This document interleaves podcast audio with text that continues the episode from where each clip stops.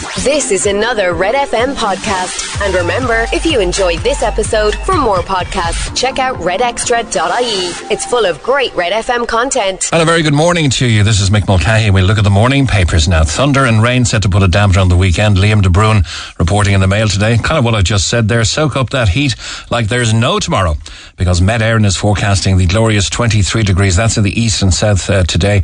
We've been enjoying of late is coming to an end with thundery conditions and yes, rain with it very, very distinctly on the horizon. By tomorrow, the cold front will have moved in. Heavy showers will arrive, which will extend into the weekend.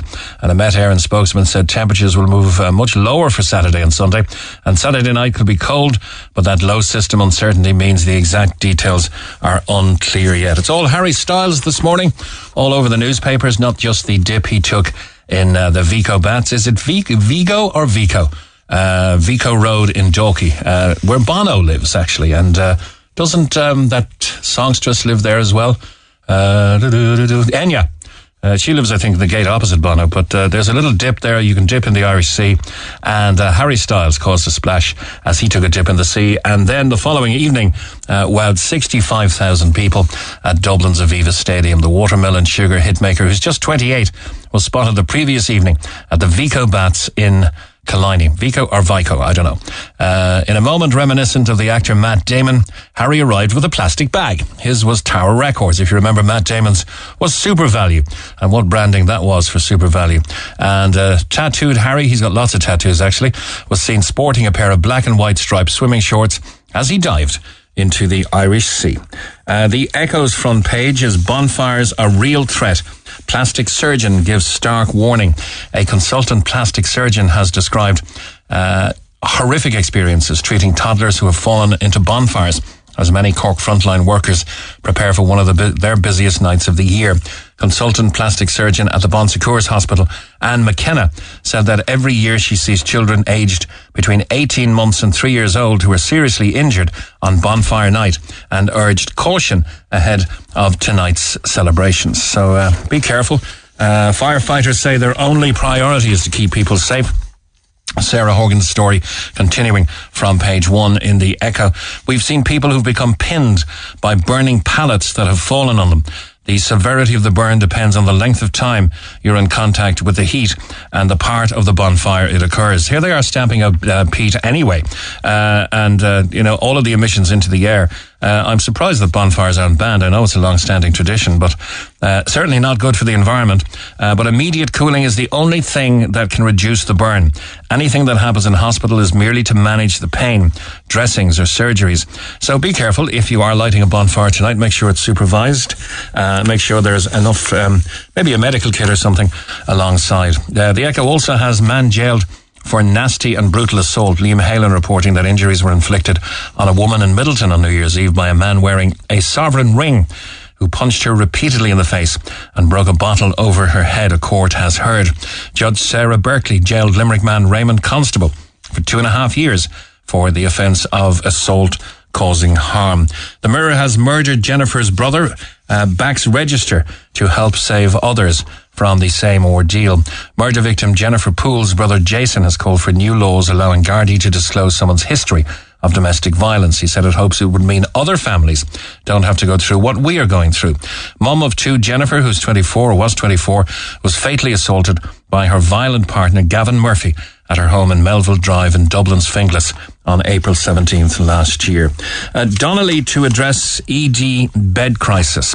Uh, Minister for Health Stephen Donnelly met with senior officials from his own department and from the HSE yesterday to discuss immediate responses to the pressures currently being faced by the 29 emergency departments, EDs, across the country. Currently, it's ongoing and it's been like this for 30 years. The meeting came as figures from the Irish Nurses and Midwives Organisation, the INMO, show that 477 admitted patients were waiting for beds at hospitals nationwide yesterday morning. 57 admitted patients were waiting for beds at the ED in the CUH here in Cork, which is the highest figure for any ED in the country. The trolleys are lining the halls and uh, it's just at bursting point. But elsewhere in Cork, 16 admitted patients were waiting for beds at the Mercy University Hospital's MUH ED, uh, while there were six patients waiting for beds on wards at Bantry General Hospital. Couple found dead sent letter to local woman. Uh, Neil Michael reporting in uh, today's Examiner that the English couple found dead in their Tipperary home wrote to a local resident and specifically said they were leaving the area. Gardaí are understood to have seen a letter written by either Nicholas Smith, who was 81, or his wife Hilary, who was 79, in which one of them says another English couple are coming to stay at the house. The letter also urged the woman uh, they wrote to not to worry if she saw strangers at the house. The letter, which uh, the Irish Examiner understands, was sent to a woman who the couple was friendly with after she called to the house following the outbreak of the COVID-19 pandemic. It's an intriguing and sad and uh, in some ways tragic uh, case here. Um, one uh, one of the couple put the letter through the woman's letterbox, and that I suppose served to allay fears that uh, anything untoward was going on in the house. Certainly that uh, there was two dead people in the house because they had written to someone they knew and trusted and were friends with uh, that they were going away. Uh, majority fear no solution to costs soaring is the stark headline on the front of the mail today. Shocking poll finds just 9% have faith that the coalition can tackle the inflation crisis. Four out of five people believe the government will fail to fix the soaring cost of living in the budget this year, an Amárach Irish Daily Mail survey has shown. It comes as the paper revealed that Taoiseach Micheál Martin's mission to seek a special VAT derogation to reduce the price of fuel has been ruled out by the European Commission. It's a fresh blow to the government, uh, but it will not come as a surprise to the va- vast majority of the public who, when asked if they were confident the coalition could alleviate rapidly rising prices in the Mail survey. 80% of them said no, just 9% had faith in the government's ability to help, while 11% said they were not sure. And here are the uh, thoughts from that survey. Have you considered switching to public transport because of the rising cost of fuel for your car? 29% said yes, 58% said no, and 13% said, I don't have a car. Do you support the proposal to abolish motor tax for car owners to ease the cost of living? Uh, 74% said yes. No uh, was 15% and don't know uh, was 12%. That's an immediate way that you could alleviate uh, motoring costs. I know it would be seen to be unfair for those who have paid out in advance for a year, uh, a year's tax, but maybe they could do it for three or six months time to say, we're going to give a 20, 30, 40, even 50% reduction in car tax. Remember Fianna Fáil said vote for us back in 1992 and we'll abolish car tax. Uh, remember Enda Kenny said, uh, taxing a person's home is immoral. Uh, but they go back on their word all the time, the politicians, okay, as they sway with whatever wind is blowing. Are you confident the government can alleviate the rising cost of living in the budget? Yes, said only 9%. No said 80% and don't know said 11%. It makes for some very interesting reading uh, in this morning's mail and you can check it out from the front page. The Examiner, just one in seven people are renting out of choice. Just one in seven people renting are doing so out of choice and people in their 40s, 50s and 60s are increasingly limited to live in house shares with other people, according to a new report. Threshold, the housing charity, said more than half of the people they surveyed expect to have their own home by 2027 with tenancy insecurity being the single biggest reason behind the desire to exit the rental market. The report, We Are Generation Rent, comes as Housing Minister Darragh O'Brien said there was a scourge of vacant sites across the country that could be used for housing. 14% are renting by choice, 54% expect to be still renting in 2027. 28% only expect they will have their own home and 64% are renting because they cannot buy a home uh, according to the Examiner this morning. Visitors quoted, um, I saw this three or four days ago actually, uh, visitors quoted 50,000 euros, actually 51,000 euro for car hire. Uh, that's more than for a helicopter. It's actually more than the car they were trying to rent cost uh, by about 6,000 euro. So you could have bought it, insured it, dro- driven it around for a week and probably got uh, 40 grand back for it. A family from New York were quoted almost 50,000 euro to rent a van for a nine day summer holiday in Ireland. Former Leitrim councillor John McCartin said his brother-in-law was quoted $51,353 by Expedia for a nine-seater van and joked they would have been cheaper hiring a helicopter. Car hire prices have rocketed in the wake of the pandemic when many firms were forced to sell off their fleets due to a lack of tourists. Mr. McCartin called the price an embarrassment, pointing out you could buy the same vehicle for around 45,000 euro. He told the Irish Daily uh, uh, Mail that uh, obviously he'd never consider paying such an exorbitant rate. Uh, it was a feeling of bemusement and outrage. I googled to see how much it would cost to get the use of a helicopter, and I discovered for that around two, for around 200 kilometres, it would be in the region of 3,500 euros a day, and that would have come with a pilot and fuel. the Ireland we live in. Staff quitting childcare jobs for better pay in McDonald's, says the Mail. Uh, this is a very interesting story. If you value me as a child, you should value those who care and nurture me, uh, what I experience uh, now. Uh, and forever. So uh, says a little sign held up by a protester yesterday because childcare providers say staff are leaving to find better paid jobs with Lidl and McDonald's despite uh, many being university educated, and such is their frustration.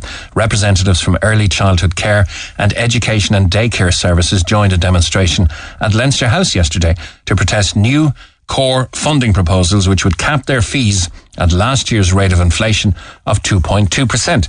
But we're likely to have inflation of 7, 8 or 9% this year when it all plays out. Elaine Dunn, the president of the Federation of Early Childcare Providers, which organised the demonstration, said businesses will go bust if they have to cap their fees. Protesters spoke of how their employees are able to get better wages in supermarkets and fast food chains despite many being university educated. That protest took place yesterday. Over to the Irish Times, who says top judges and doctors' wages will rise next week by over 20,000 euros a year. The recession era cuts are reversed after the government receives legal advice. Micheál Martin on Taoiseach has said it's the law and there's nothing we can do about it.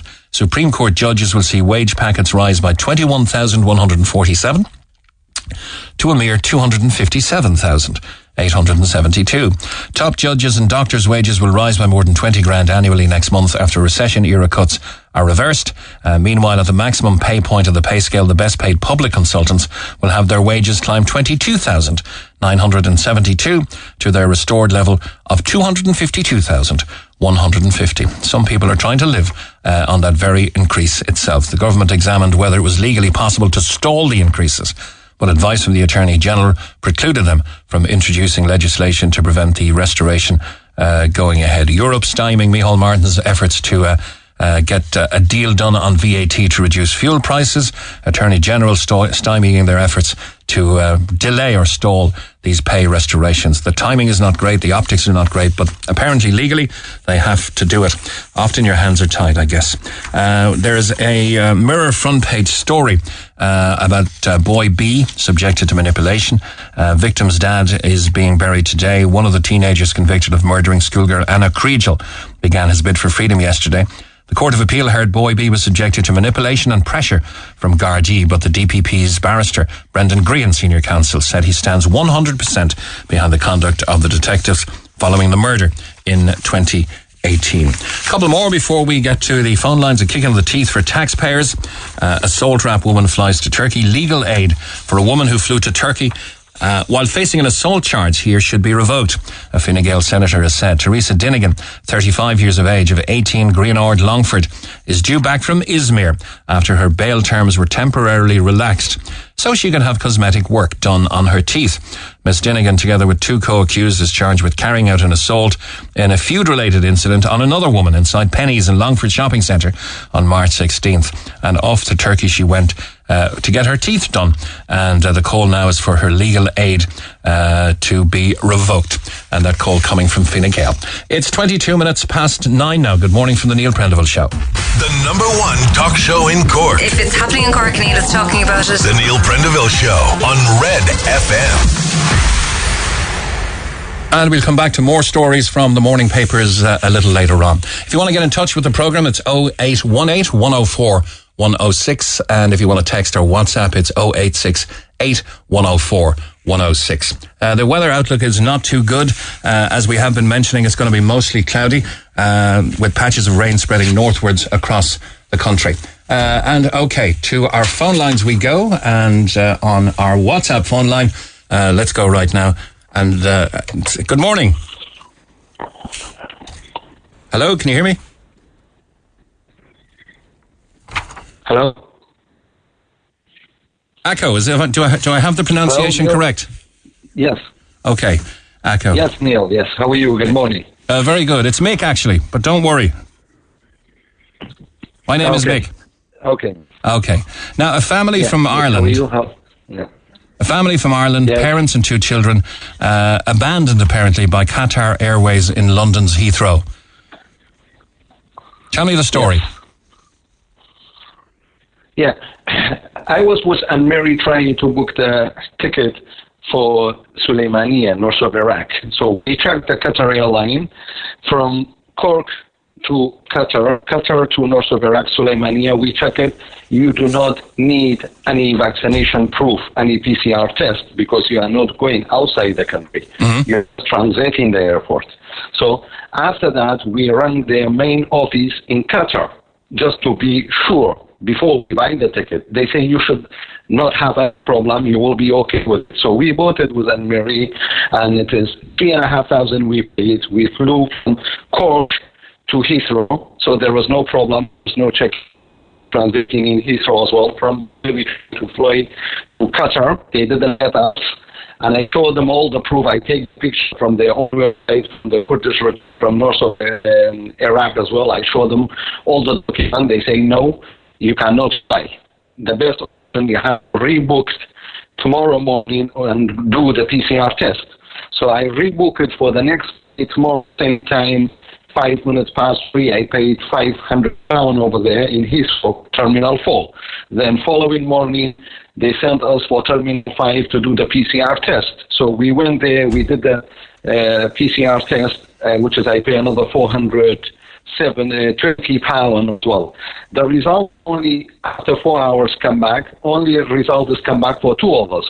For myself, Akko, the result is didn't come back, and there's no telephone number to call them. So I went back to information desk and I explained. From there, they called Suleimania. For the Suleimania, they them and say it is not necessary. It's okay even without any vaccination, even without any PCR test, because here we will provide it on the customer, customer's cost, which is fifty dollar. So they let us to go. So from Okay, let let let's are get back to the start the here. Plane, and the plane was uh, Yeah, okay, I, I'll, Yeah. I'll let you continue in a moment, but I just want to get back to the start. The reason for this trip, which was your first in seven years, was that you had a family member who was gravely ill, and, and you were trying to get that to see that Yeah. family member. So you complied. problem. It seems like you complied with all the rules. Confirmed with, which I think Yes. is a Qatar customer service team. You travelled from Cork to London with Aer Lingus. Yeah. They checked all your documents and issued your boarding Yes. passes, not just for the Everything initial flight, but for your onward journey and for your return Yeah. flight. So you you very obviously felt you were clear to go. For, yes, yes, they give me all the ticket until Soleimani.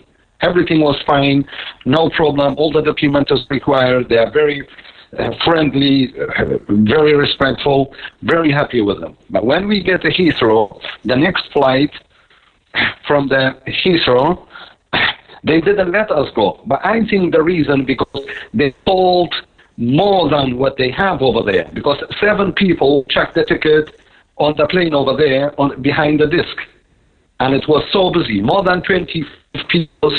They didn't let us go uh, fly, and they they they they. They provide the hotel and the meal, everything for them, including me and another family. It Okay. was Qatar. It was Qatar's airline's problem. It wasn't. It wasn't. It wasn't our fault.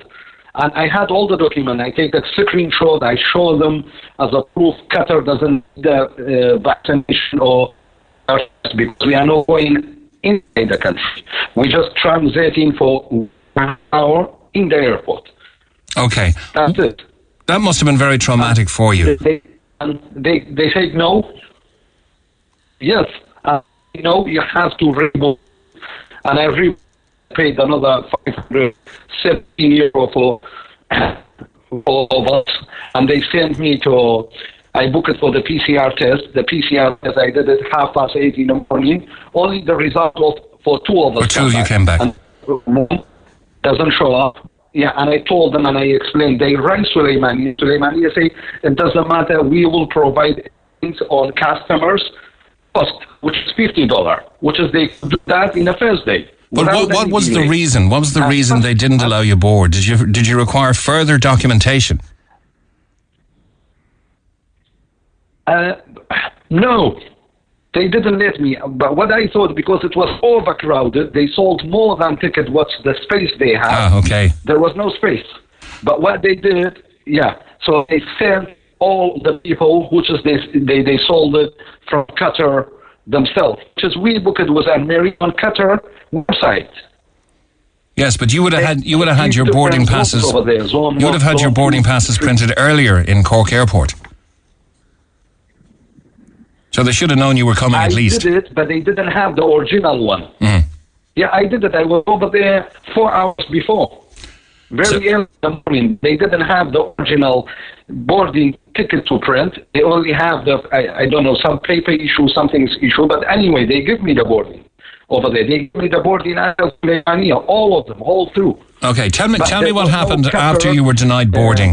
Akko. It's not a great line because it's on WhatsApp and there's a bit of a delay. When, when, yeah, yeah. When I was delayed, so for the next uh, planes, so I spent 520 for the new ticket. I spent 420 for the um, PCR test, but we only have two of them. Myself was missing. I didn't get a result, and I told them and I explained to them. I say I well, I supposed to be there to see my cousin. She's already passed away, and, and not delay more than that. They called Suleimania, and Suleimania give them the okay. Say it's okay. He can come. We will do it here for you. Okay, so while all this was going on, your your, your loved one passed away. Yes. And then the flight in Heathrow was delayed another five hours because some technical over there. Then I missed another flight in Qatar. I'm in Qatar now. I missed another flight. They delayed me for another 10 hours. They didn't provide any room, any things like that in Qatar. So I have to raise my voice again here. I was fighting. I was shouting. There's another 25 people here, all gathered together and something. Finally, then we pu- push them, then they give us some uh, place to sleep after 48 hours. Okay. So you were denied any customer service support you claim, and despite more than two hours calls to customer service, Hmm? um, and it's impossible, I think, to understand why others who refused boarding had their flights rescheduled. They had accommodation Yeah, provided. They were, yeah, they didn't. Even in London, they didn't give it to me. Even in here this morning, they uh, I was here at half past one. They didn't give it uh, half past three because the the, the uh, place is, is delayed. And one pass you to another, and nobody's responsible. You cannot see the supervisor, not see the manager. So would, would you contend that being left in the airport overnight that you, that you were bullied and being forced into pay for more tickets before being allowed to continue your journey? Yes, yeah, I was sleeping in the airport. I couldn't, I, Wow. I didn't have no. And there's a people before me. I, I take the picture, have the record. They provide them the meal and the hotel as well. Okay. But they didn't give it to me because I, what I did, I just tried to fight for my right. For that, they just ignore me. And when are you coming back to Ireland? Are you in the Cork area when you're here? Yes, I will be in Cork again. Yeah, Yeah. on 11, hopefully Okay. next month. Uh, well, we're looking forward to giving you a welcome back anyway. What do you do here, Echo? Yeah, thank you very much. Thanks a million. Okay. Uh, not a great line. And uh, listen, thanks for coming on anyway. Uh, and that seems like a very, very No sad, sad situation. Thank you, Echo. Uh, a family from Ireland, originally I think from Qatar, because that's where uh, we're calling Echo. Uh, parents, two children, uh, reportedly abandoned by Qatar Airways in London Heathrow, and we'll put into Qatar Airways, I think, for a, for a statement if we can. Uh, 3,500 almost spent on their trip to see family for the first time in almost seven years, uh, an especially critical trip uh, because uh, there was a family member uh, in a very bad situation health-wise and the family was terribly upset. They complied with all the rules, confirmed with a member of the, uh, I think it was the Qatar customer service team, I could be wrong, but the family travelled from Cork to London with Aer Lingus, checking all their documents and issuing their boarding passes for their onward journey and their return flights. Everything is going swimmingly. Then they were denied uh, boarding and uh, denied, they say, any customer service support after hanging on the phone for two hours. Others who were refused boarding, uh, and it seems that Qatar has seriously overbooked this flight. Uh, had their flights rescheduled. They had accommodation provided. They had meals at no extra cost. Yet Akko and his family, uh, who are uh, coming back to the Cork area, uh, were left in the airport overnight and apparently bullied and forced to pay more for tickets before uh, being allowed to continue their journey. And sadly, in the meantime, while all this was going on, their family member passed away. Call the Neil Prendeville Show now. 0818 104 106. Red FM. 25 to 10 on this Thursday morning, June 23rd. And to the phone lines we go now. And John. Good morning, John. How are you doing? Mike? No. Uh, I'm good. Now, you had to leave work to take care of your grandmother because there were Yes. no interpreters for sign language in the hospital she was in. Your, your grandmother is deaf mute, is that correct? Yes, that'd be right, yeah. Okay, tell us the story. So it would, it would have been back in 2017, Mike, who should be on the dates. I would remember because she died on the 4th of June. Our anniversary just passed. So she would have been uh, uh, the last week of February, first week of. I would have been going from Looks like we've lost him. It looks like we've got a bad line there. Um, we will come back to it. Uh, let's uh, release that line and see if we can uh, get John back online. Looking at some of the uh, morning papers on the music uh, that's coming back, you'll be forgiven for thinking you were back in the 80s. Uh, the hit review, including, of course, Kate Bush in the spotlight again after her 80s hit Running Up That Hill hit number one in the charts 37 years after it was first released, be, uh, before being knocked off the spot by a young man from Monkstown called uh, Ronan O'Driscoll with Cages. Uh, and I know it can be a fleeting thing, uh, but that's uh, very, very good when it happens. The, the big power songs, of course, and the big money behind the record companies uh, make that a rare occasion. But congratulations to Ronan on knocking Kate Bush off the top spot in that particular chart. And by the way, Ronan's going to be here with us uh, tomorrow as well to play us out on Friday, as we musically play out most Fridays now. Uh, and playing his new single Cages. Let's go back to uh, John. We've got him back on line two. Hi, John. Sorry there, Mike. Uh, it's my. Oh, that's a my- better line my, now. My, my, yeah, yeah, yeah. It's my area there. Okay, just to get Um, back to it, you had to leave work to take care of your grandmother who was deaf mute because there were no interpreters for sign language whatsoever in the hospital she was in. Carry on with the story. Yeah, so I um I I had left uh, work. I was working actually in Cork myself at the time, so it was easy to go to CUH. But um, I lived I lived in Croom, and I used to have to. I, I stayed off work, so I travelled from Croom to Cork every day for two weeks to uh, interpret with the doctors at whatever half seven in the morning. And there was another deaf lady I can remember in the ward that morning, and the nurses said to me that this is the first time that there was ever two deaf mutes inside. This lady was from Youghal. I can't remember her name, but I interpreted for her as well. But her daughter to come by bus uh, every day at about 10 or 11 o'clock. Probably transportation could have been the problem. But my issue is, Mike, is that there should be 24 uh, interpreters in hospitals for Irish people of the country. You know, um, we're bringing people in from all other parts of the world and we can't look after our own. I'm born and bred from deaf people and it's annoyed me for a very long time, very close to my heart. And is, you know, they're treated like second class citizens in a country where, they're, where they've worked all their lives. Sure, John, ju- just know. to focus on that, if, if your grandmother is deaf mute and there are no interpreters in the hospital, she's technically in limbo land on her own. Oh yeah, yeah. I, I've had issues with doctors already, Mike. I've had issues. I, I, I had issues. Like I actually got a bit aggressive, and like for for good reason. Because when you're looking at a woman in pain like that, and she's close to you like that, nobody wants to see somebody like that. Like you know. you, but you, then- you can't be there 24 7. Uh, but the fact is, the fact is, no nurse can ask her how she is, if she has a pain, how she's feeling, nor can she communicate with the medical staff as to if anything is wrong with her. So she's not getting adequate care. No, no, no, never. No, no, no, no, no. The only care she got really was probably through um, uh, people who were close to them. There's a lot of deaf people isolated in this country, Mike. That's, that's Lot, not to say the nurses would not have been kind to her. Of course, they would have been kind. But there's a Well- huge communication gap. There's a huge communication gap and you're about being kind. I'm not, as again, I wouldn't diss any person that helps them there, but like with all their education and stuff, wouldn't you think like if they have an interpreter for someone from Poland or something like that, they could have they could have an interpreter for an Irish person inside in an Irish hospital? Do you think they'd have them twenty four seven there, wouldn't you? So you, Uh, you're, you're contending that we have enough interpreters for foreign nationals coming in here, but not for deaf people. Of course, there's only four in Munster, and I know him personally. Do you know? So there's only four in Munster. They can't be everywhere at one time, Mike. Yeah. Do you know? There's a lot of deaf people in Ireland like that are forgotten about. Do you know?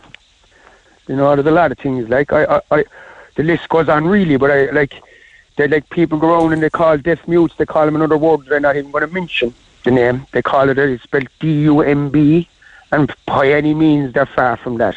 Of I'm course born not. from them people. Both my parents were deaf. Do you know, they gave me a gift by giving me sign language. By right it should be taught in schools. You know, you know, you found national schools they haven't taught interpreters inside for them. Do they have them for the deaf? No. And again, I'm not a racist man. I'm an Irishman, proud Irishman. You know, but where does the line stop for these people, the unforgotten deaf? You know. Yeah. My, my daughter did a, did a course in uh, in sign language, and uh, you know maybe not an extensive course, but in her pursuit of a of a social work degree, uh, felt that it would be of, of, an advantage. It's obviously a huge huge gap, uh, and would be a massive advantage to anyone she encounters that might be uh, deaf mute. Yes, of course, Mike. Jesus, like you know, you, you got to think about it. Like, um, you know, I, I see it with people, and God, you know, it, it just shows the innocence to people that can talk. It, like my mother there, but like I, I come from deaf myself, as you told you, both my mm. parents were, were deaf. I have relations that are deaf, um, but uh, and I know a lot of deaf community, but some people don't really realise to the degree what deafness is because people come up and talk to my mother and they think that she's going to talk to her back again. Like I shouldn't be laughing really, but to uh, you know, see it over the years. Um, I just I try to explain that she doesn't understand what you're saying to her, like you know. But would, would your mother ha- have developed lip reading techniques? and mm, abilities? only to only to a certain degree, you know, Mike. If you were saying like uh, how they say to you, the the old the uh, the, the dirty words, and like she wouldn't give an out slap foot, like she don't like them kind of things. But uh, she wouldn't be a fluent lip reader, no. But mm. um, she, um, I know some deaf that would be, but my mother not so much. You know, my mother uses the hearing aid now, and she'd be able to hear us, but she, my mother's nearly eighty, you know, Mike. And, yeah. Um, she does know. Well, on, on, on, one side of the scale, at, at the upper end of, of HSE operations, when uh, when Tony Holohan was giving out the, uh, the, the, you know the national COVID figures every night, and it became kind of magnetic listening and watching. There there was always a facility to to uh, to have that information available to the deaf of Ireland. And at the other end of the scale, at the at the at the coal face, if you like, at the point of care, uh, there's a huge deficit, uh, and, you're, you're, and and deaf mute people in hospital are in that void.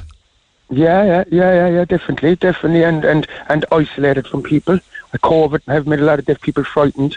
You know, like I, to, uh, to be honest with you, there's a true saying, no news is good news. But I actually had to tell my mother to stop watching RTE, but she wouldn't because it was frightening them, like as yeah. well in a way, like you know, it frightened them because I'd be talking, I'd be talking to a lot of deaf through FaceTime now, which is a great thing. That's probably the best thing that has come for the deaf in in my lifetime and has seen them being able to communicate through FaceTime. You know, and that it's that's been a a real ground opener for the deaf of Ireland because a lot of them don't drive, a lot of them are getting of age now that they're not able yeah. to drive. But they need more than that, Mike. John, you know, I, I, think it's, it's also important to differentiate. There's a big difference between an interpreter for foreign nationals. Uh, you know, which, which is needed if oh, people are fleeing oh, from, oh, from oppression and that. There's a big difference between that and, and a sign reader. Oh, I, I know there's a big difference, and again, as I say, uh, they're entitled to that. They're very entitled to that. I, I, I've nothing against them, people coming into Ireland and going to work here. I know my mother and father worked all their lives, Mike. My father worked in the Golden Bed for 30 years and Nains for 10. My mother worked in the Deer Park Hotel. My mother never asked went off the system. Now I need the deaf people that I know. My cousin Patrick works in the meat factory for the last 33 years and, and again within Nains before that. Never asked went off the system. But what's there for their mental health and X, Y, and Z? They're not going to turn around and tell things that are close to them about their private lives. There's none of that for them there. Mm-hmm. You know? Whereas, you know, unless they have money, a lot of these deaf people don't have money. You know? You know, I don't need to get on. But the, the nub of the issue know, here is, is that if an Irish citizen is deaf mute and is in hospital, and there is no means of communication between that person and the medical staff, then there is a deficit of care and there is a duty of care in the state to fill that deficit course, and, and, provide. Now, I'm not sure how long it would take to train up people in, in sign language, um, but. Uh, I don't know. Listen, uh, if they're educated enough to go to school and become doctors and nurses and go to college and stuff, one little thing there's going to and sign them while you're going through in the four years and five years of the training. It wouldn't take that long to do sign language. Come here, I'm doing sign language before I was talking, and I just don't remember because my family members taught me. So I was doing sign language before I could even talk to you on this phone as a kid. You know, only I can't remember because I was born around it. John, can, can, I, can I go back to your, your youth and, and being yes, born to deaf parents? how did you begin to communicate in the world? How did they communicate with you? You know, oh, you know, geez, before I, you had communication I, skills when you were a baby. I got to tell you, now, Mike. I and this is this is from the bottom of my heart. I had the best upbringing from two of the best loving parents ever. I never wanted for anything. It, my father was so loving. Um, the nuns of Charles back in that time now would have been late 80s would have given him a classroom every Monday night, and the amount of people from my local town that used to come and learn how to do sign language. So I would have learnt a lot there, and he would have learnt me a lot at home personally, one to one with his best friend Jerry Ledger, which has passed away since as well. The two of them passed away, but they would have taught me a lot of sign language, and my brothers, so on. Know, And, and your language ability, where, did you learn? Was it was it Irish or English you grew up well, with? I tell you, my, my, my relations, my father's uh, sister, God rest her soul, and her, her daughter, and other family members from my mother's side as well, they were all of help, really, you know. It was a very close knit family, you know, which we still are, so thank God. Um, but there was a lot of help from the family, big help, and friends. You know, it was a close community. The deaf is a close community, but I found COVID as well as probably uh, changed a lot of things for the deaf society. I think in a way as well. Um, you know, my mother, as I said, does there's a doctor, there's a, a doctor in Dublin. His name is Doctor Collins, and he sees deaf people, but you can only be the, between the ages of forty and sixty. So what happens to the people that's between whatever from five to thirty nine and from sixty one to eighty? There's nothing there for them. He sees no, people between the ages of 40 and 60. Yeah, that's all he can see. That's the only age group he'll see. That's very But strange. there's nothing else then from like as well. So I've been on. I've been. I've been talking to CDA, CDA this morning, which is the Cork Deaf Association. I was talking to him before I called to this morning, and and and, and one deaf guy is thinking about going to England because in England or in Northern Ireland, you get free electricity, free house. Now I know this is. I shouldn't be laughing by saying this, but this is an Irishman in his own country. This is what annoys me. But he's, he's thinking about going to England because the cost of living here, and uh, when you're over there with, with a disability, it's, you probably get things a lot more better than you would in this country. You know? Okay. That's- Let- let's that's let's get back to your, your initial issue, John. Is that because of the deficit of services for your deaf mute grandmother, Yeah, it- yeah, you, you've had to leave work? Where, where were you working, and why did you I feel you had to leave? I was actually working directly across from the train station in Cork, in my in uh, in in, in, um, in a building there across from the train station in Cork. I was working in there. Um, I was doing block work in there. That's where I was working now, and that would have been on around. It would have been around the twenty second of third of February, uh, two thousand seventeen. I got a phone call. She was being brought by the ambulance to the hospital, and from that day on, then I just I just stayed with Maisie until she died three weeks later. Okay, so how sad. Yeah. Very so sad, where, where do you sad. where do you go from here personally, John? Ah, I, to be honest with you, Mike, um, it's always been in my heart about getting it out about deaf, and there, there should be more for deaf and for you know the deaf youth coming through, and for the old people of the the, the, the, old society, the deaf. Like to me, I feel I find like they're forgotten about. You know, um, uh, as I said, like I know this this dream of mine will never happen that it'll be taught in schools sign language, but yet we can go and teach our people how to talk Irish and stuff like that. And what about teaching people about sign language? It is like it is a language at the end of the day, you know. So you know, the list goes on, Mike. But I just want to get it out there for the deaf people, you know. That It's a valid point. It, it, is a language, you know, in some places, not in all, of course, and there are people who will cling with messianic devotion to the Irish language. But in some places, having sign language could be the difference, especially in a hospital, between life and death. Oh, eh, of course, you've said it, Mike. Of course, and you, you look at English shows there, and uh, like shows in the north. Every show that's on, whether it be a kids program or an adults program, they have an interpreter down in the corner. You only get interpreter here on the news at half. Or my mother watches it, which will be after the quarter to six news. The sign language news comes on. You should only get it once a day, like you know. Yeah. Um, there's a lot of things as well. Like, oh, look, the deaf needs to be made more awareness in this country. Deaf mutes are for me anyway, definitely.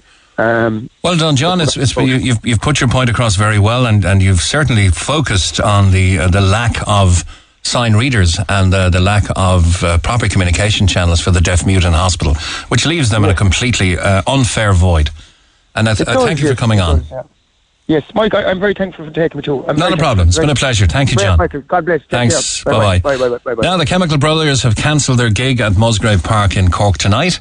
A statement from organisers MCD and the group themselves on social media on Wednesday evening said the Chemical Brothers are sorry to announce they've had to reschedule their show at Musgrave Park in Cork on Thursday, June 23rd, due to illness.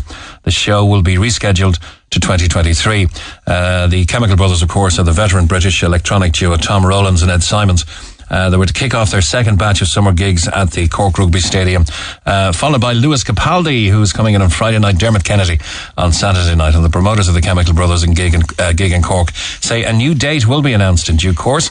The group had originally planned the gig for June 2020, but the pandemic had pushed it back to 2022. Uh, but, however, if they'd left it at illness, it would have been fine. Uh, but then they said uh, members of the band and crew had COVID. But the British duo have this weekend, or had this week announced an appearance at the Glastonbury Festival, which is tomorrow night. And a string of summer dates across Europe are also planned. And at the time uh, of going on air this morning, about an hour ago, there was no word yet on whether any of those performances would be affected. We've tried to contact MCD as well. Ticket holders will have the option of seeking a refund are holding on to their tickets for a future date.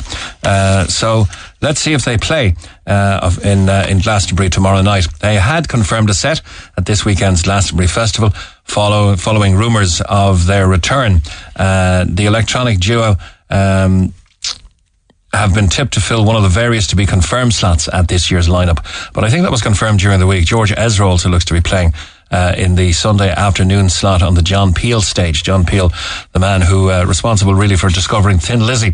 Now this has yet to be officially confirmed. If they've let if they left it at uh, at illness, they might have got away with it. But now that they've brought COVID into it, I wonder will they actually appear at Glastonbury uh, tomorrow night? Paul McCartney, of course, uh, on his 80th birthday week, will be the headliner at Glastonbury. Talk to Neil Prendeville now. 0818 104 106. Cork's Red FM. And to Ian on line two. Good morning, Ian. Welcome to the Neil Prendeville Show. You're saying the Pet Shop Boys could play an extra date there? be wonderful if they could, but uh, unfortunately, obviously, that's not going to happen. How did it go last night? I saw one uh, detractor on Facebook actually about the gig. Uh, Conor O'Shea, who's uh, very, very well renowned as the loungeman, was saying a, a resounding no to the Pet Shop Boys last night. What would you say? Really, that's the first uh, negative comment I've heard. Uh, the music was tight, the graphics were absolutely fantastic. For two uh, now fairly elderly men of 62 and 67, they really rocked. You know, it took me right back to 1990. Is that what they are now? I suppose they would be being big stars in the 80s. They are indeed, yeah, they are indeed. And, uh, you know, it's the, the, the crowd there, let's say the crowd was um, mostly mid 40s upwards, uh, but everybody uh, was get, getting their groove on, rocked out. It was absolutely fantastic. Yeah, tickets were like hen's teeth, of course, uh, for the Pet Shop Boys. You, you got yours in early, did you? I did indeed, yeah. As soon as it was announced, uh, that was going to be the gig of the year, really, and uh, so far that has fulfilled the expectations. Uh, I got some videos on WhatsApp from people who, were at the gig, and one was a, a cover of uh, uh, "Where the Streets Have No Name" by U2. Uh, that's a kind of a strange one to cover. What did you think of that one? Uh, I I've heard the cover before. Um, I'm not a fan of the song, either the U2 version or the Pet Shop Boys cover, you know. But oh, come on, you got to be a, you got to be a fan of the U2 version. I'm not. I'm not. I'm not. I'm not. I'm not. I'm not. I don't, uh, it's just one of those ones which has just never really done it for me. But as you know, musical is uh, music is the most personal thing, so uh, just never really did it for me. But uh, the rest of the set was just absolutely spot on. I, I love I love when a band so famous does does a cover. When when I went to see Don Henley at the Marquee, he did a brilliant brilliant cover of uh, "Everybody Wants to Rule the World." Tears for Fears. Yeah, that, that was. I imagine that's one which the Pet Shop Boys could cover very well as well. You know. Oh, so, very uh, well, yeah. the music of that, of it, yeah. But uh, yeah, it was, uh, and the back, the, the backing musicians were spot on. Now, they say I did have one slight criticism. Oh, here we go, go on. Fantastic, due to the uh, fantastic graphic setup with the uh, retractable video wall, etc. It's all very, very high tech. Looks absolutely wonderful. Um, but uh, for most of the set, the band were actually hidden away behind that. The okay. graphics were prominent. All you saw was the two Maybe guys. they were taking oxygen or something. But a great gig all the same. Thanks a million for the call. Great gig all the same. Cheers, Ian. No thank worries. thank you Okay, very thanks, much. thanks, thanks, thanks. Bye-bye, News at bye-bye. 10 is on the way.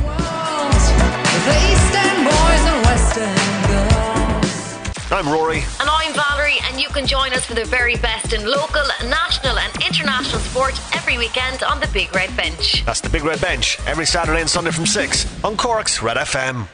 Get it off your chest. Text the Neil Prendeville Show now 086 8104 106. Red FM. And let's go to our phone lines now. Uh, first of all, let's, uh, though, just to wrap up the topic, uh, uh give you some texts uh, on uh, 086 on John. Very disappointing hearing that man's story about his mother's medical care. I'm a healthcare worker in Cork City. We have access to uh, interpreters for the deaf community 24 7 and frequently use that service. I've also learned some basic signing skills myself in my own time to support me in my job. Do your research. Uh, hospitals have access to translators for any language, including for deaf people. A deaf person can be communicated through with written methods. So care-based methods are not only verbal, non-verbal cues are also observed. Have you researched how much has been spent on translators or sign language last year by hospitals before you say it's not used? or people don't get proper care, as you stated. Uh, no, we didn't research it in any great detail. We took a call from somebody who had to leave his job because uh, there was no adequate translator uh, in, in, in sign language, that is, uh, to communicate with his deaf mute grandmother, whom he's now minding. Now to line two and to uh, Jerry Buttimer, a member of the Oireachtas Transport Committee. Jerry, good morning. Good morning, Michael and Mick. How are you this morning? Very good. On a lighter note, before we start off, any Cork slang that uh, you would uh, have grown up with and are very fond of from, from well, your youth? I, I, was going to start by saying that I'm weak for Cork Airport. How's that? I'm weak, bye. All right. Uh, or as, as, one of my favourite ones, actually, and I love doing it, is is Er I Will Yeah. And I, you know, as a former school teacher, it was one that I always loved hearing was Era Willia or, you know, I think the Cork slang, and you said it very well there, you, you can do with two or three words, you can have everything about somebody, in, and it's, it's brilliant. And it's always great when you go abroad and you meet people from Cork in places like America or Boston or wherever, and the Cork accent and, and the pitch and the tone of our voices lifts and a lilt, uh, and it's brilliant. And we are lucky being from Cork that we have a wonderful accent, we have wonderful people, and we've a great way of communicating. And it's you know like I'm allergic or I'm weak or as you said, you know the other ones that you had this morning were kind of good as well in terms of you know I, one of my favorite ones is sketch. I still love that you word sketch. You know, and I still have happy memories of being in school. Sketch or, being, or sketch? Uh, sketch as in there's someone coming, you know, sketch, sketch. Okay. You know, no, because I'm, I'm, just, I'm just thinking. I was trying to remember the uh, three things with Rory, uh, and it's a greeting, you can give a Corkman a greeting anywhere, a Cork woman a greeting anywhere you go. It's probably a male thing, I suppose, because of one of the words, but you can give them a greeting, you can comment on their social status, and you can ask them what's going on with Story Sham. Sam or Fiend, yeah, it going, Fiend? Uh, this, this, this is another one I love, and, and this goes back to um, uh, my late and great dear friend, uh, Frank O'Brien. We were walking down McCurtain Street one day, and he saw two people coming towards him that he didn't want to meet, and he said, Oh, God, Mull, no, there's a right couple of handy dockets pockets, yeah. Anyway, Jerry, yeah. the thing's more serious. You're a member of the yeah, uh, Transport Committee. You have to laugh, though, and we are from Cork, and it is special and it is unique. Uh, on, on, a talk about their meeting in Cork Airport on Monday, uh, the airport has announced yesterday an extending of routes. Uh, should uh, we be demanding more routes from Cork to take the pressure off Dublin Airport, do you think? Well, I think the answer is yes. Uh, and in, in the fairness to Cork Airport, they have a dedicated aviation business development team, uh, and they're doing a huge amount of work. And as you know, and as your listeners will know, airlines make decisions based upon uh, the commercial basis, whether they have sufficient demand, the viability of the route, the yield, and the potential passenger usage. Uh, and for me, it's and I think if we look at what happened, not just in Dublin Airport making in recent times, but what's happening in the world aviation, uh, we must put in place a recovery scheme for aviation that takes on board the importance of airports like Cork. Uh, and then that means three things for me. One is that government must intervene in terms of its aviation policy and, and, and realign insofar as they can passenger numbers out of the main airport, Dublin. Then, secondly, the Regional Airport Development Fund, which this year for the first time uh, was able to be used by Cork Airport in the context of the capital funding, which was used in Cork's case about you know electrical substation, uh, and and we've seen the new runway in there. So I think that the the, the funding under the regional airports program must be retained for airports like Cork to allow Cork Airport to be able to compete.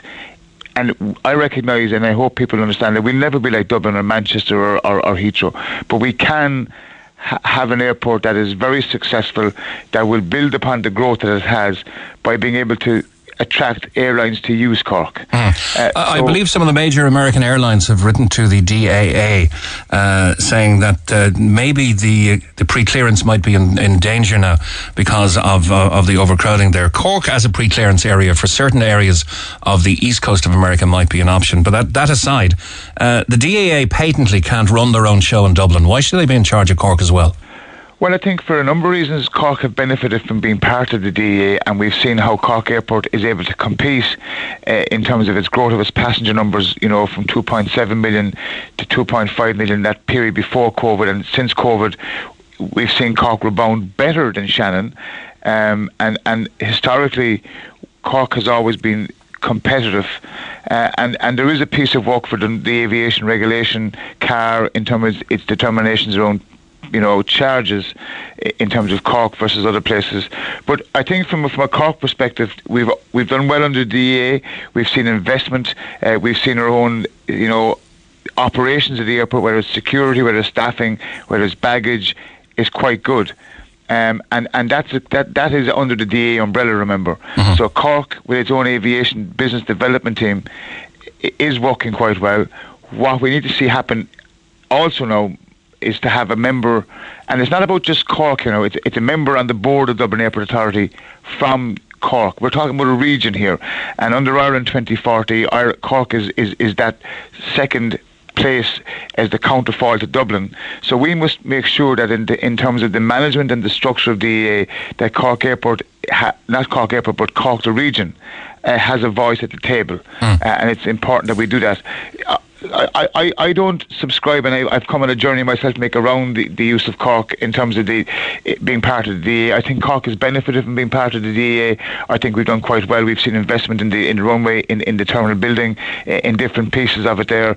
So I, I think what we must do, like for example, let me give you an example. Dublin Airport has given in terms of investment, 40 million to Cork Airport in terms of the last number of years over baggage systems, runway, electrical, electrical substations. So without that, Cork Airport would be debt laden and we would be struggling. So Cork independently and without that source of income like Shannon has would not be able to do that kind of investment and we must remember that. But what we can do is we can leave our influence and we have the Taoiseach, the Minister of Public Expenditure Reform and the Minister of Foreign Affairs in our city, in government at the moment. We can leave our government t- to take away some of the aviation transport from Dublin to Cork, and, and, that's something we must press upon. But also then make like we can't just dismiss the airlines. Like Aer Lingus, post pandemic, with Emerald, haven't yet come back to the table, in my opinion, to make strong responses to Cork in terms of where they can fly out of. In terms of sorry, what I'm saying is Aer Lingus haven't come to the table to give us better options for flying out of Cork yet, mm-hmm. and that needs okay. to be put to them as well. I, I, once asked Pat Dawson in his capacity as head of the uh, IATA, the Irish Airline or Travel Association, well, uh, Irish Association of Travel Agents. Um, could he honestly answer if more people were leaving for business or, uh, and pleasure? From what we loosely call Terminal 3, Patrick's Quay, or from Cork Airport. And he said, I honestly couldn't. So there was a policy of feeding into Dublin to keep their long haul flights full. Uh, if we're to counter that policy, or if they need us to take some of the pressure off to be more generous to them, uh, then we're going to need proper connectivity with the big hubs of Europe. And those are Paris, Charles de Gaulle, uh, which th- there's not bad connectivity to. Uh, now we've KLM and Aer Lingus flying into uh, Schiphol in uh, in Amsterdam, so that's not bad. But we're going to need something regular to Frankfurt. Uh, and we're going to need something regular to Istanbul. Istanbul Airport is one of the nicest and most modern in the world now, and it's uh, serving as a huge hub as well. And we've no connectivity there directly, I don't think, anyway. No, and, and, again, you, you, you've hit it in the nail, and, and we have good connectivity to the, to the two of the airports you spoke there, but in Frankfurt Hahn is one we should certainly be pushing as well. And, and I, I, I, I haven't given consideration personally to the Istanbul one, and I have used the airport as, as a hub airport flying uh, to other places as part of my role uh, with the OSCE. But you are right, it is about connectivity. It, it is about, you know, not just the dominance of Dublin in the aviation industry, but it's about encouraging passengers to come out uh, to, to, to come out and use Cork. And for example, like we, we have Frankfurt in Cork, as you know, um, as well. And I think to be fair to Cork Airport, Mick, they, they have been very proactive in terms of the business development plan. Uh, and, and Lufthansa is a new, you know, acquisition with Frankfurt. We've seen Vueling, uh, which are a new player in the market. I, I, would hope we can get more of Vueling in Cork. Uh, Ryanair yesterday we had 35 years with Cork Airport. But for me, it, it, we have to look at the whole of Cork Airport. And, and, and I keep going back to this. You know, we have 2.07 million to 2.59 million passengers in a four-year period. Post-pandemic, it's taken off again. And yes, we, we, we would all like to see more passengers using Cork Airport, more flights out of Cork Airport, but that's down to airlines as well. Um, and it's also then about the aviation policy of government, and that's why I've asked, and I, I know on Monday we have the, the Transport Committee coming to Cork Airport as part of our series of engagements to, to speak to the airport about how we can help assist in route development and route retention. Uh, and that's an important point that, as I said, and I keep coming back to this point, Mick, the, the regional airport funding was is, is pivotal for airports like Cork now to allow us in, in, in, in, in emerging from COVID to be able to deliver uh, on, on, on not just the capital projects, but on the whole issue of, of route development and retention. That's something we need to encourage. And then the other part that I would like to see happening from government perspective is that the tourism bodies would look at, with, with, with, with Transport Department, how we can boost Cork. And uh, and you made a good point there about the hub. We're, in aviation, we're moving towards a hub model. So Dublin is that hub for parts of Europe to go east and west. Similarly, we must see how we can, in a short haul way, have Cork as that access point to go to Frankfurt or to go to Schiphol, as you said. And then if the Istanbul piece can work, then all the better. And, and I know certainly that from the when we had Norwegian, it was it was reasonably successful. And I would hope that we can encourage the development of that linkage again, that connectivity with USA. Yeah, and of course Istanbul wouldn't have to be every day. People would uh, gravitate towards Cork if there was maybe twice or three times a week. On that subject, though, with Norwegian, what about transatlantic flights? Will they come back to Cork? Well, I, I certainly hope they will. I, I, I, I'm not privy to the intricacies of what Cork Airport are doing in terms of its its its daily activity with airlines. But as you know, um, and, and this week we've seen with American Airlines making different calls and, and, and, and, and JetBlue in the States there's the, and Delta, there, there is an issue with, with aviation globally um, and, and that's something that we have to see how it pans out. But I would hope, Mick, that we could see something like a New York or, or some type of a Boston, like maybe not TF Green this time, but Logan uh, being returned because there is an appetite for it. We saw with the Norwegian that there was an appetite by the travelling public to, to use it. Um, for me, it's about ensuring that Cork Airport can compete, uh, and, and, and based upon the demand that we have seen, the short haul routes out of Europe have been quite successful.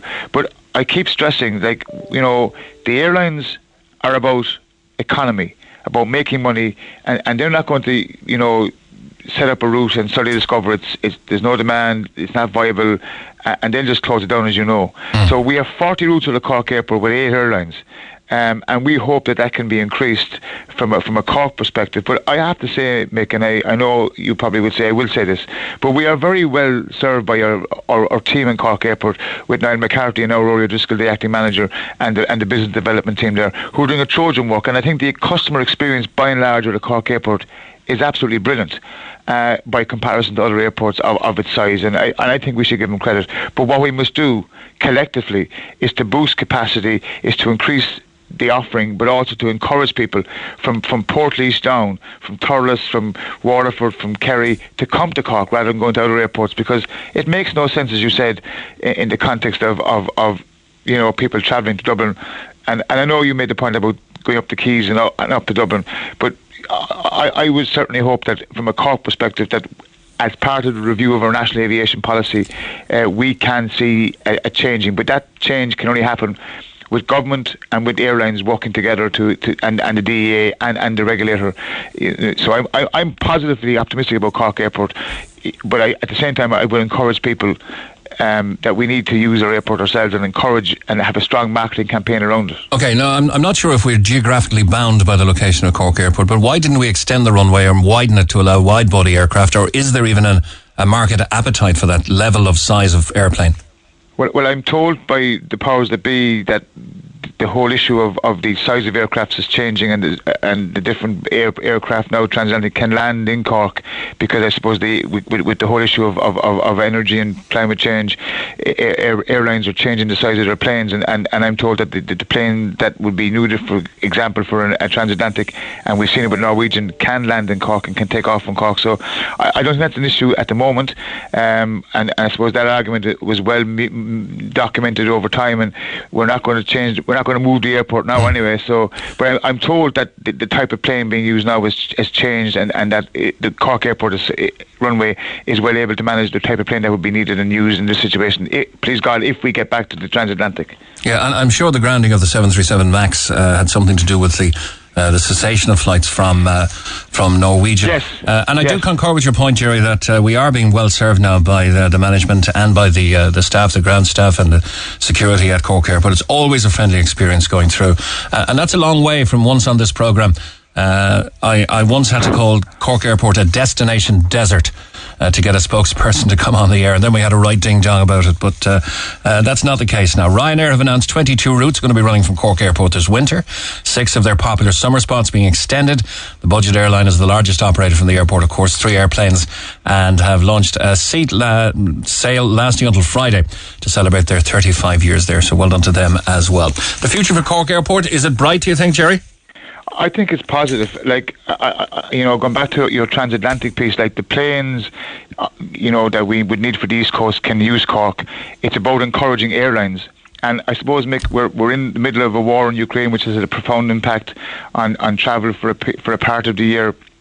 We've an energy crisis, uh, we've climate action, um, and, and they're all part of a, of a moving piece of a jigsaw in aviation. But there is pent up demand, as we see now, post COVID. Um, for travel.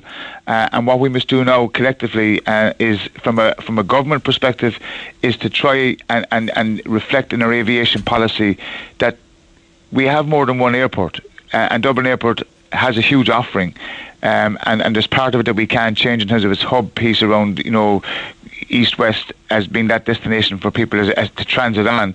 But what we can encourage is, is airlines to come and use Cork through airport charges and through incentives like government have given already to the airports. And I would hope that as part of our review that we can accentuate the need for our regional airports to be supported more. And, and I'm unapologetic in, in, in supporting Cork Airport. Um, historically, as you said, we've had issues, but now we have a very robust strong team running the airport with a wonderful staff, uh, and the experience of customers and passengers is quite good. And what we must do now is to ins- ensure that we can, you know, promote and encourage airlines to come and say, well, look, we can use Cork Airport as that hub destination, as that airport, uh, uh, on, on a point of connectivity elsewhere as well. So that's part of what we must try and all do. Okay, uh, not not to be too unkind to Dublin Airport, but it has to be said, Jerry. Terminal One at Dublin Airport is an absolute kip. Well, it, it's it's not as as as image friendly as Cork is. Uh, but look, to be fair to the staff in Dublin Airport and to the management, they're doing their best, and and, and I think you know. They're, they're, if, I'm, I'm, not trying to defend the indefensible here, but if you look at Heathrow Airport, Gatwick, look at what happened in, in, in last weekend. It was a holiday weekend in America. There was chaos in airports, and, and it's happening all over the world. Um, what we must do is, is to ensure that yes, you are right. The offering is customer friendly, and nobody nobody wants to see what happened in, in Dublin Airport a, a number of weeks ago. It's unacceptable. Um, but I think to be fair, we we were out the, as a committee with Dublin Airport. We met them. We had them in the committee. Uh, it has improved. Um, again, Mick, part of the difficulty is airlines too are cutting staff as well, and they haven't had, you know, they had issues that weekend about the drop and drop and collect and different things with baggage handlers and so on. So, look, it's it's it's something that we have to get right uh, uh, because it is, as you as you will say, it is the offering that comes in when you arrive in Ireland and your bags are, are missing. It's not a great start, or your flight is cancelled or delayed. It, it, it, looks and sounds off, and then and, and then the experience of, of having to queue like what happened that weekend in Dublin. Like if that was you and me, we was I, I would be so stressed and frustrated. I would be really unhappy. Um, and that's why I think it's important that, as you said, that airports come on programs like yours and are able to take questions from, from listeners and travelling public. Well, we have one for, for you, Jerry, very quickly. Yes. Uh, it's not a difficult one, I'm not sure if you can answer it. Uh, Anne, good morning. Hi, Mick. Yeah, I, I, we used to fly to uh, Bristol when we were going over to our daughter and son-in-law in uh, Devon Okay. Okay. Now, S- Stobart used to fly for Aer Aer Lingus, like, but that they took that flight off be- during the COVID, and there's no replacement. We had to go to Dublin in May hmm. for our, our grandson's wedding, and you know it's crazy. Okay, yeah, that, that that would seem like a viable route if, if Emerald as Stobart has become were to bring it back, wouldn't it, Jerry? Thanks, It Anne. would, and I Yeah. made that point. Make eh, it, Yes, Jerry, go on. You there, Jerry? Sorry. Sorry, Jerry, we lost you there for a second. Carry on. Oh, we seem to have lost Jerry now as well. Uh, okay, uh, well, let's leave it there, shall we? And uh, we'll come back to it at another time. But to finish up uh, this segment on Cork slang, I had a lovely little uh, mail in from JP in Fitzy's Bar. Wonderful bar, wonderful service, wonderful staff in Crosshaven. A guy called Ian Armstrong, he says, has a Cork version of Scrabble. Check it out. It's very good. Maybe we should put this up on our social media. It's called Corkable. It's not called Scrabble, it's called Corkable. Let me read out the, uh, the words that are on here, okay? Langball, Norrie, Flair, Lasher, Fiend, Decent, D-A-Y-C-E-N-T. Of course, Langer's going to be in there. Raza, uh, or Raza.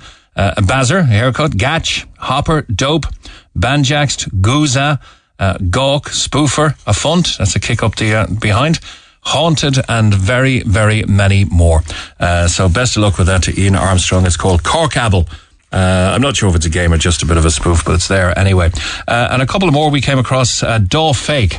Uh, I once had, uh, an, uh, not an argument, but a discussion uh, with Liam Heffernan. Remember, he used to be Blackie Connors in Glenroe about uh, the word uh, Fake. Is it Daw for fool and fake for forgery? A, fool, a fool's forgery. He contended no, the Irish is gaw fake, that you'd have to have two looks at something. Uh, that it was a, a, a, gaw fake, really. A daw fake is, is a, a counterfeit. He's after daw faking an ID to get served. And you know, often heard, my dad was often uh, doing carpentry and he said, oh, we'll have to daw fake that. Uh, the other one was, I'm flat out from work. I remember Neil uh, Tobin using that uh, to great extent. That means I'm exhausted. I'm flat out from working so much. Talk to Neil Prendeville now. 0818 104 106. Cork's Red FM. And good morning from the Neil Prendeville Show with Mick Mulcahy. These six routes, by the way, that'll be extended from the summer from Ryanair are Milan, Bergamo, Bordeaux, Venice, Pisa, uh, Valencia and uh, Faro. They'll be running twice weekly, except Faro, which will run four times to the Algarve in Portugal. They also recently announced two uh, new twice weekly winter routes going to Rome and Newcastle. That season from Cork starts from October and will run through until March 2023. In total, he, uh, they say there'll be 119 weekly flights through the period. And there's been a growing call for the government to refocus national aviation policy on Cork Airport so that it can work in tandem with Dublin Airport. The CEO of Cork Chamber, Conor Healy, says they're concerned about the dominance of Dublin Airport on Ireland's aviation industry.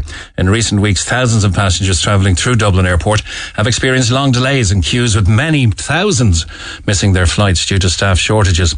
This has led to calls for routes to be transferred to the regional airports in order to ease the pressure on Dublin. One person very much against that is Reggie from the Blackrock Road. And I would encourage you to find that uh, item uh, on YouTube or wherever.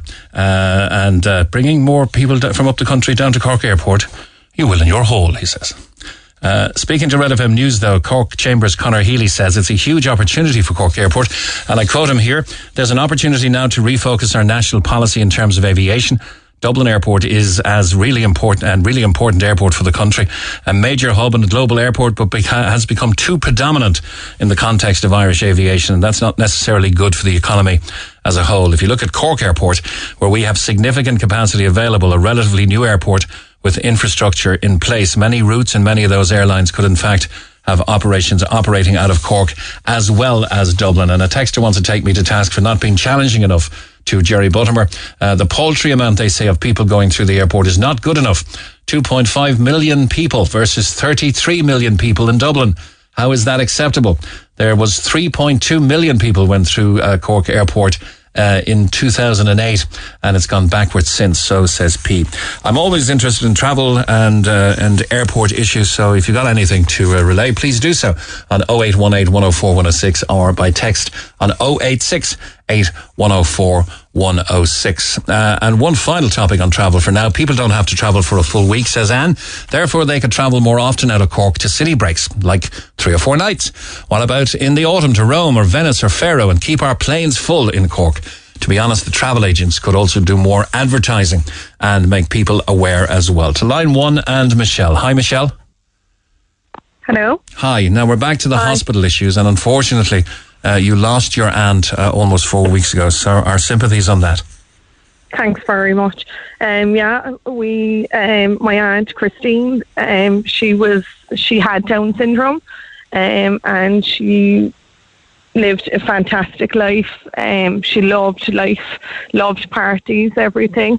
Um, but unfortunately, in December 2020, she was out um, actually visiting her brother and family before Christmas, and um, like that, it was lockdown. I think. Well, I don't know about lockdown, but anyway, there was restrictions, so you won't be going out dining. So they had her down for a bite to eat and a few drinks, and she came home that night and she vomited.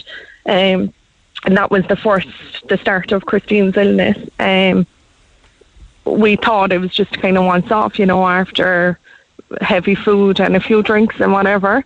Um, so obviously there was all lockdowns. You couldn't get a doctor's appointment, nothing for a long time.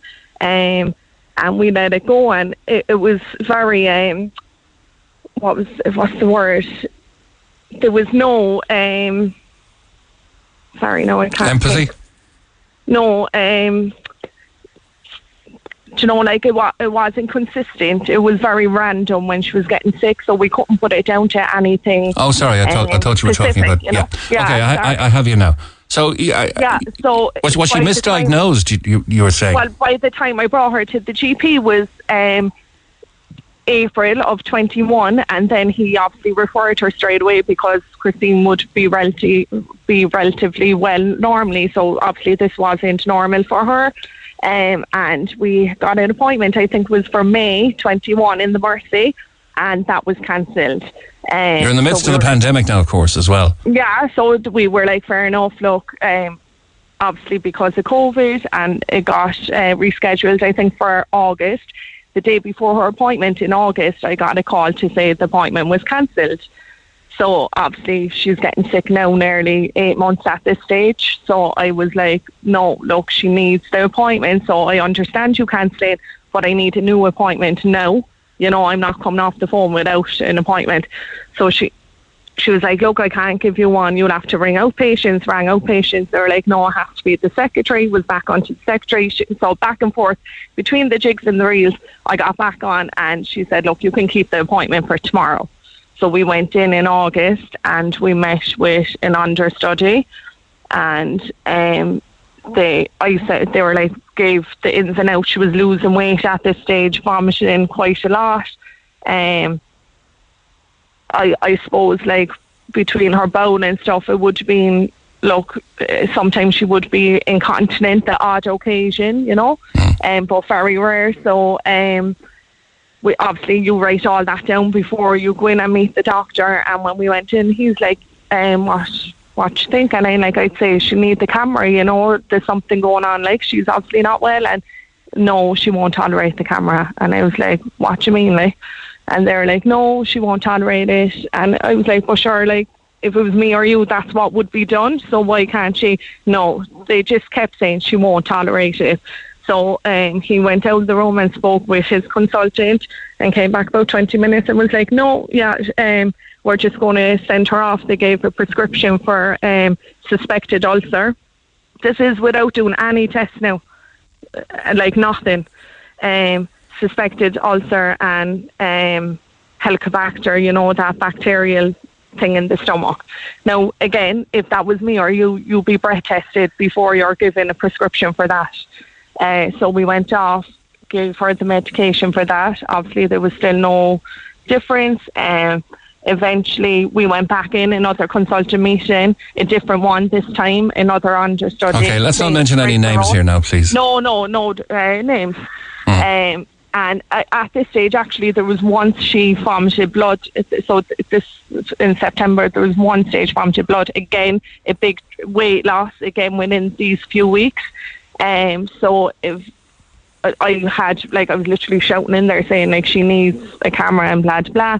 Uh, so they agreed to do a barium test and um, a tap test. So brought her in for that. She got the barium test done. She like if you knew Christina, she she was so like nervous of things and never spent time away from family overnight or anything. And like she actually would make a fool out, out of us then in there. You know, I was like sure she was brilliant and whatever getting Yeah. it done, but the the people the um, people in ultrasound and doing the barium test were incredible in the Mercy. I have to say that I'm very understanding where the situation and with her and everything because it was her first time ever getting anything like that done.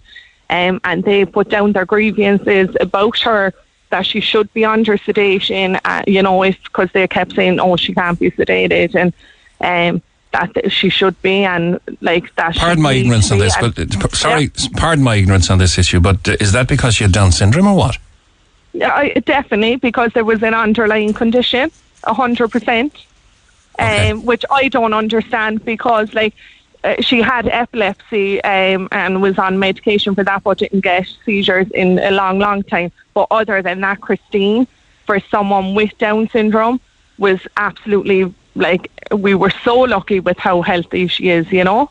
Um, and, and like the fact she was kind of literally fading away in front of us, I'm like, it doesn't matter. You'd have to take the chance, you know. And we said that to them, like, uh, she's obviously not well. We're not people to be running to doctors or hospitals and stuff.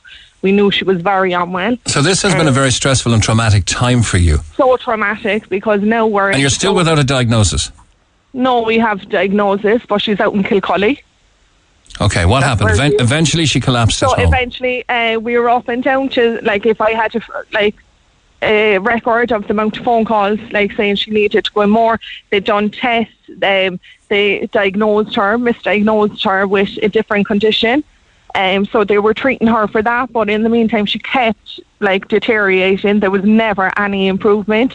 Uh, she went in and out a few times, admitted. We were never ever left to stay with her. Now, this is someone with two intellectual dis- well, an intellectual disability, and she also had a diagnosis of dementia. And there was no one left to stay overnight with her. so no, you're fearing she's going to be in a very, very lonely place. we totally understand and understood with COVID and everything. And we were said, like, look, if someone could be tested, one day we might be left in to visit her for 10 minutes. We'd have to ring daily. The next day, then, who it depended who you got on the phone, would say, oh, no, no visitors today. Then the next day, you could be left in. Like, I remember one day her sister went down and she was left into the ward for a bit. And the next day, I went down and I went to walk in the way we would and whatever and uh, I had to sit out on the corridor. And Christine, like Christine, had a, an ID, so she couldn't understand like how one day someone's left in and the next day you're not. I was out on the corridor cutting her nails, like doing. it. They didn't wash her. I had to ask for her to be washed. She wasn't washed since she was admitted. You know. Um, and, and like this isn't blame on anyone in particular. Like I think all the doctors, nurses, like they're all doing their best, but like there's there needs to be something and done because like my own mother was sick years ago and she was in the mercy and the treatment that Christine got to what she got is is third world. Um so anyway, between the jigs and the reels, she was just deteriorating all the time, was going in for these procedures, no um there was never any improvement and she was here in I'm going to say March and in the meantime, now she's I, I we were up and down to A and E about three times, and we were always sent away. She was just put on a trip for dehydration. Her bloods were coming back normal. Um, she had uh, ultra. We were in A and E in January, and um, I got sent away. They were like, "No, she's fine," and I literally started crying um, to the doctors that day, and I was like, "Something further needs to be done." And she What was was like, the "What ev- do you want?" what was the eventual diagnosis? In the end, Mm. ovarian cancer. In the end, how, uh, yeah, how so stark a statement that diagnosed. With ovarian cancer on um, April the 1st, and she died on May the 19th, What's that? Six weeks? six weeks. Wow. She was, and even at that, at, at her diagnosis, we had no staging scans, no biopsies, like nothing. Um, I actually got the diagnosis from my GP over the phone because I knew there was something wrong. She went in, she collapsed at home, and um, she went in by ambulance. And they kept her in, I think, that time for about 10 days. And at this stage, she actually went under a different doctor. Um, and he obviously investigated a bit more, sent her home. She came home Patrick's Day. I remember picking her up. And they said, come back um, for a follow up pelvic ultrasound. And Which, which could have, which could have been done a year previous. Why, yeah, but she had a, an ultrasound done done in um, January, and I was I was sent back to um, the A and E for the results. You know the way you're to go back over after the scan, and there was no cons- doctor to give us the results. So a guy came out and said, "Look, head away, and we'll ring you if there's anything, or you can come back because the doctor was stuck in Cheshire." I got a phone call that day to say the scan was fine. So how in January of this year did she get a an ultrasound that they said was fine and on April first she was stage four ovarian cancer like spread to places we probably still don't know. Yeah, sure. And I know you're not apportioning blame to anyone in particular, but and, No, not I- and I- this on on this program we've heard many stories, especially during the pandemic, of uh, people who've been denied access to their loved ones, whose loved ones passed away in what would seem like a very lonely situation with no one to hold their hand except maybe one of the medical staff or whatever. Uh, but this is a system failure, really. What you're saying Oh, is, 100%. she had that pelvic scan in, in January, ovarian cancer on the first of April. Something was missed. Anyone in particular. It, like I'm just like in general, even like we were her advocates, we're her voice, and Yes. the same with people previously, and like she couldn't speak like fully for herself. You know, Christine was very vocal and able, but like there's something she couldn't express, or like they would say, "Is she in pain?"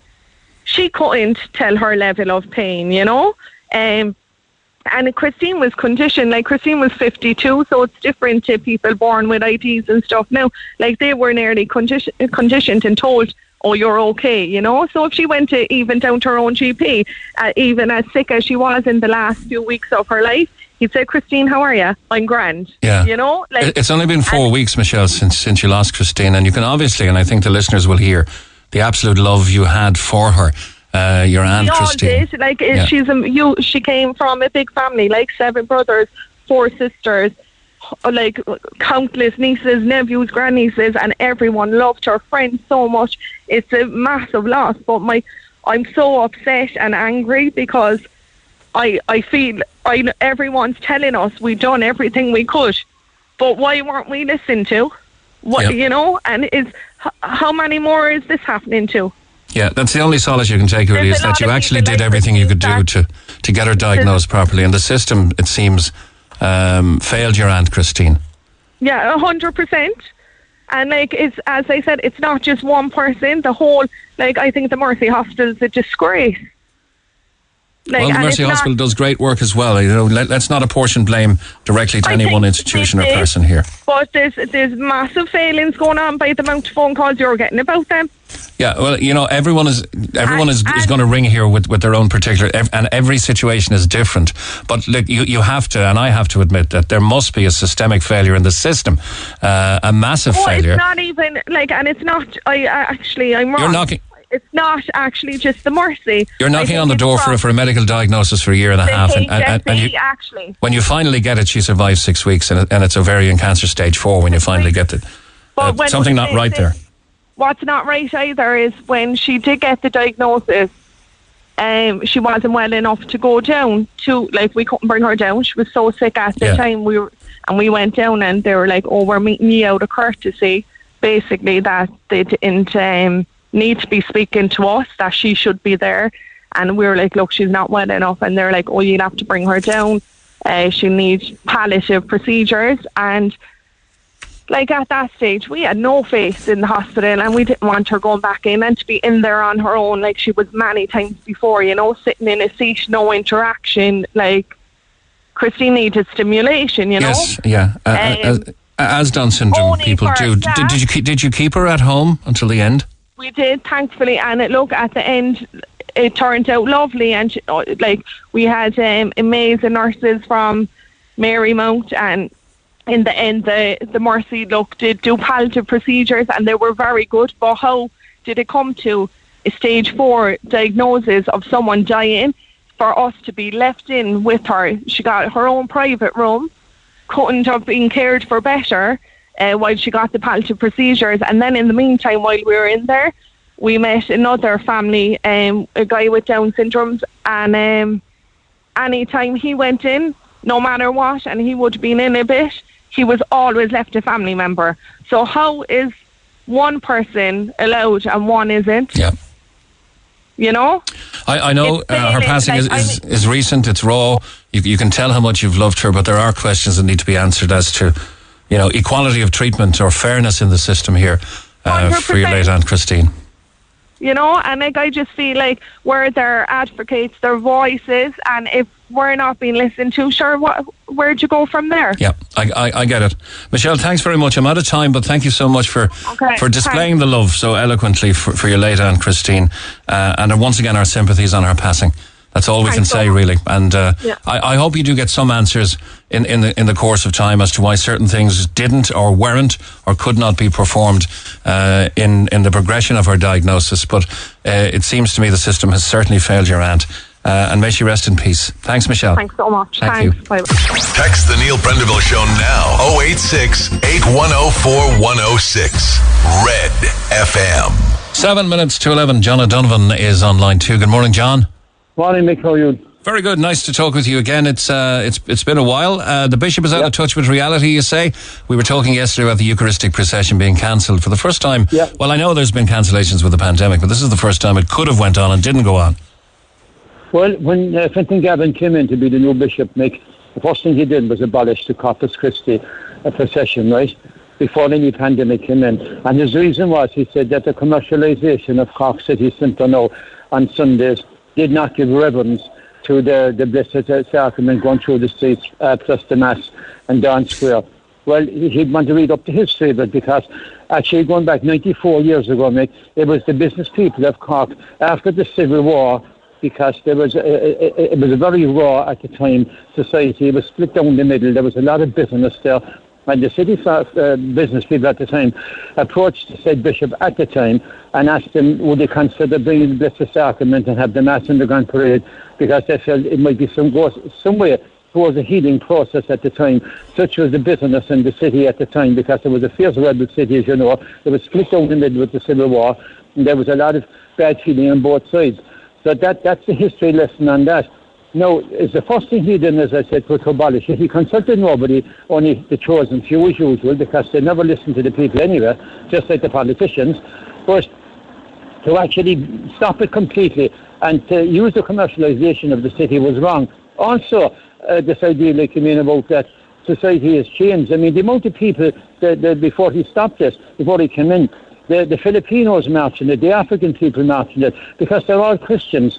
Now, the numbers obviously weren't there like what they were there in the 40s, the 50s, the 60s, and the 70s, Mick, right?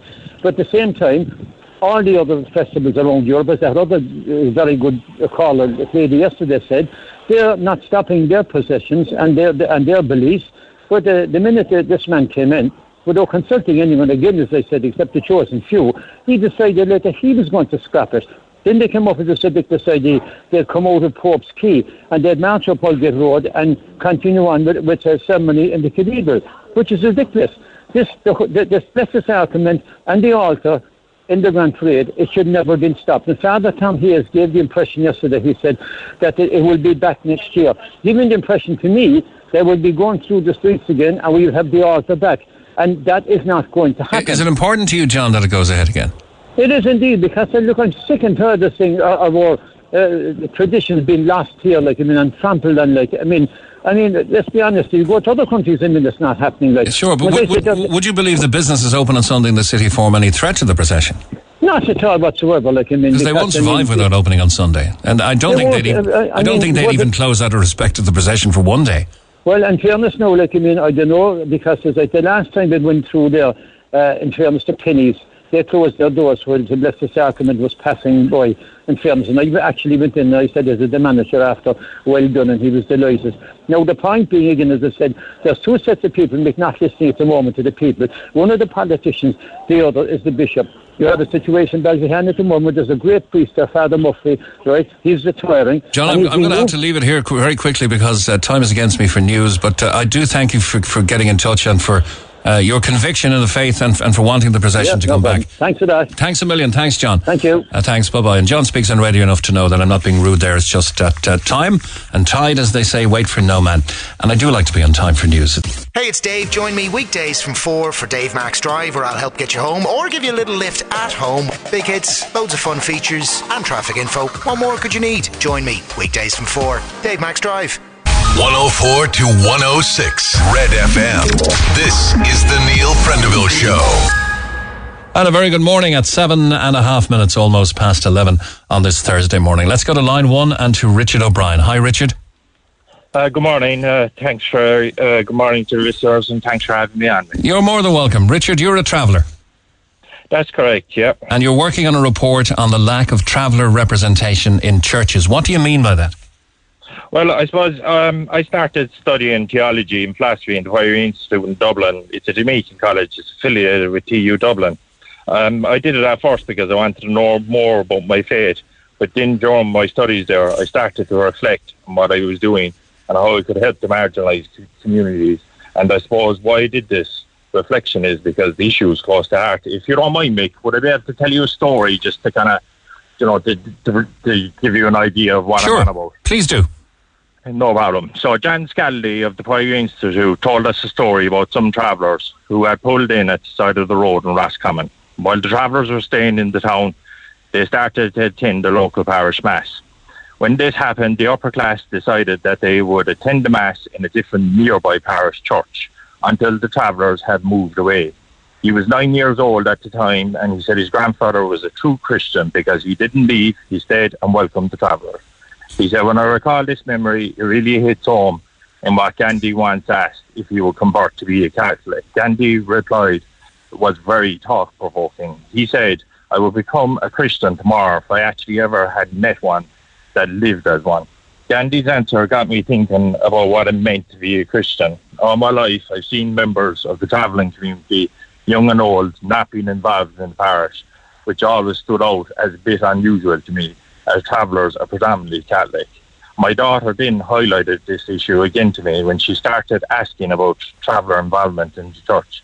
She couldn't understand because she too is nine years old how travellers weren't involved even though she seen how strong and committed their faith was in their lives. I then started to ask travellers around the country the same questions. Were they involved or ever involved in the parish? They all had the same sad stories and answers. This prompted me to write to all the bishops in Ireland and the Vatican to see what the issues were and how they can be mended so that all parishes could strive together. I wrote many emails and letters highlighting the problem and the issues that our travellers face today in Irish society. I want to be clear that half my family is from the settled community, and many of my friends today are from the settled community. They too found it strange how there was no travellers in, involved in the church, considering their faith, and they pushed me forward with this project because it's the right thing to do. And as Martin Luther King would say, Mick, eh, the time is always right to do what is right, you know? That's the end of the story. That's that's, that's a good story. Uh, is it safe to say that travellers, as even as an ethnic minority, but travellers in, in their entirety, uh, cling to the Catholic faith uh, more than other sections of society?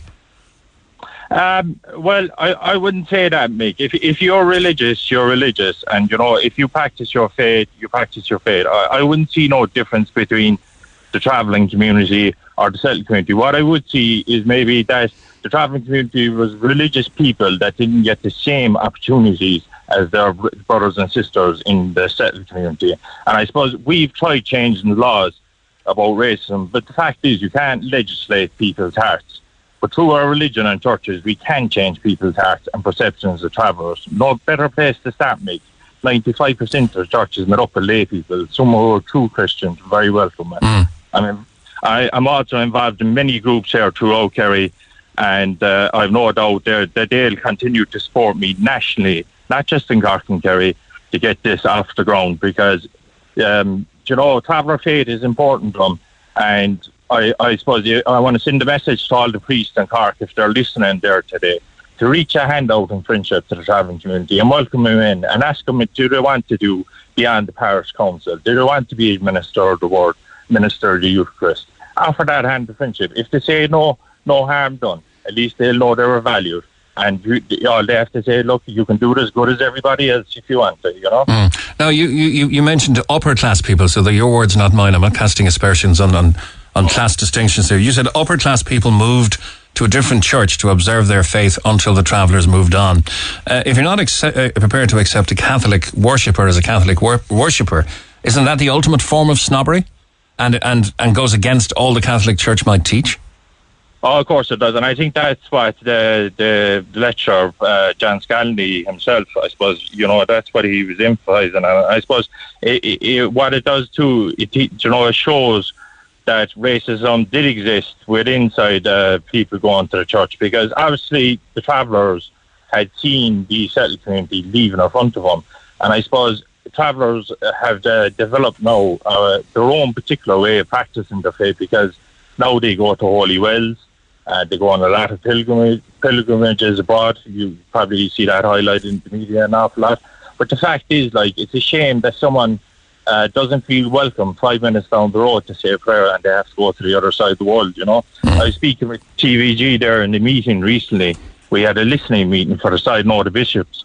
And, you know, I, I, I felt sorry for him and I said, you know, I, I, it wouldn't be fair for me just to start this in Kerry and forget about all the rest of the travellers because I seen in Cork that there was true faith there and they were sad and you know they, they want to be welcomed as well and I, I would ask the Bishop Fintan Gavin today to reach out to the people of Cork as well and offer his hand in friendship as well and listen to them and work with them because they will work with them and um, also, it's very important as a society that we educate our children on racism. The power of words, which can cause a serious mental health issue, as Pope Francis often says, the only time we should ever look down on someone is to pick them up. Mm. I heard a report on national radio this morning, uh, which you, you might take exception to, but apparently one in five male adult travellers have been arrested in the last four years. It, you know, can, can you blame the non-travelling public for maybe being a little wary of the travelling community? Well, Jerry, what I would say, you have bad and good in every community. It's Mick. Like, I've been, I've been called Neil, but never Jerry. Oh, sorry, I'm uh, Mick. But, um, you know, like Mary Madeline, the first one without saying pick up the stone and throw it. You know, we, no community is perfect. And one in five, yes, that may be the case. But look at the issues behind that. Travellers, 89% of travellers don't go on to further education. Why is that? Some travellers are in schools and they don't have the full books. They're handed printed copies of that book. Not, so, like, we're not providing them with the basic necessities that they need. So, if we educate our people, they will go further. I come from a well-educated family. One of my sisters is doing her PhD, another doing her master's. If travellers get the chance, mate, they'll do it, and they will be in crime like any other minority. Look at America of course that's going to be there when they don't have the opportunities. Our suicide rate is seven times higher than the than the average public. And, uh, and, and your life expectancy is lower. Of course, yeah, that's correct. Yeah. Okay, now, but you're working, the, the essence of this uh, call and the conversation is that you're working with the Bishop and Kerry on a pilot project to get more members of the community involved in the church, but you're saying that Cork still hasn't come around to it. No, I don't think so, and I don't think it's been heard. I think maybe uh, Bishop Fintan maybe thought it was unique to Kerry and that Cork was fine. But after the meeting that I had with TVG, I suppose I, I would tell him today on the radio, you know, he, he has issues there and he needs to meet with the people of Cork. He needs to stand up and be a leader. That's part of the part of being a bishop is. And mm. speak with these people and try to work with them. Do you know, canon law causes a lot of marginalisation in our church, mate. And the fact is, we've seen on RT there recently that a lot of groups cannot get involved in the church because of canon law, but there's no canon law stopping travellers from participating in the church. If anything, it promotes them as baptised Catholics to be participating regularly in the Mass. So, so what you're really saying is that tra- travellers do have an empathy with the church. They want to get involved more in the church. They might might feel unwelcome in the church, be that from the church itself or from the church going public. Uh, and that's what you're advocating that the bishops reach out and welcome them in. I have your letter here from the Irish Episcopal Conference. Uh, do you want me to read it out? Do yeah, do of course. To me, to me, it's like getting a letter from a TD. But there you go. Uh, Oh, Dear Richard, thank you for your, communications with the Catholic Communications Office and the Bishop's Council for Justice and Peace, and for your letter of the fourth of December 2021 to Archbishop Eamon Martin, pres- President of the Irish Episcopal Conference. I wish to assure you that your letter regarding the inclusion of members of the travelling community in the pastoral life of the Church was circulated to all the bishops at the March 2022 General Meeting of the Irish Bishops' Conference. The letter was commended to their attention to help encourage pastoral outreach at local level. The important issues, issues which you've raised will also help to inform the bishops in ongoing discussions on how we can engage with all groups who may feel marginalised in society and the church, especially as we continue along the synodal pathway in the Irish church. With every good wish and blessing, yours sincerely, Joseph McGuinness, Monsignor, Executive Secretary of the Irish Episcopal Conference. Happy with the letter, or is it uh, standard? Thank, I- I think- thank you and goodbye. I think it was um, shared. Um, Peter McFurry wrote me a very touching letter to provide to that conference that was shared with him. And Peter McFurry wrote down his um, experience about how he's seen travellers being treated in churches. And um, I, I know that they shared that letter as well. So I think there is support here from the clergy. I suppose I'm a theologian myself. And, you know, it'd be a shame for me to be educated in my faith and to watch my people being excluded. I think Cork and Kerry now should really work together on this. Um, it'd be an awful shame if Cork was left behind. You have a big Carver community up there. I know some of them. I know they're very religious. And I know without a shadow of a doubt that they will work with the parish. Because, you know, they, this has been going on too long and we live in a different age now. And travellers should have the same opportunities as everybody else. And th- our church should be the first place to start that. Just All right. Well, well done in your efforts, Richard O'Brien from Killarney. Thank you very much. Thanks very much Thanks. for having me on. All the best. Cheers. Bye bye. Uh, Jay is on WhatsApp. Let's go to the WhatsApp line. Good morning to you, Jay. Oh, he's gone, is he? Okay.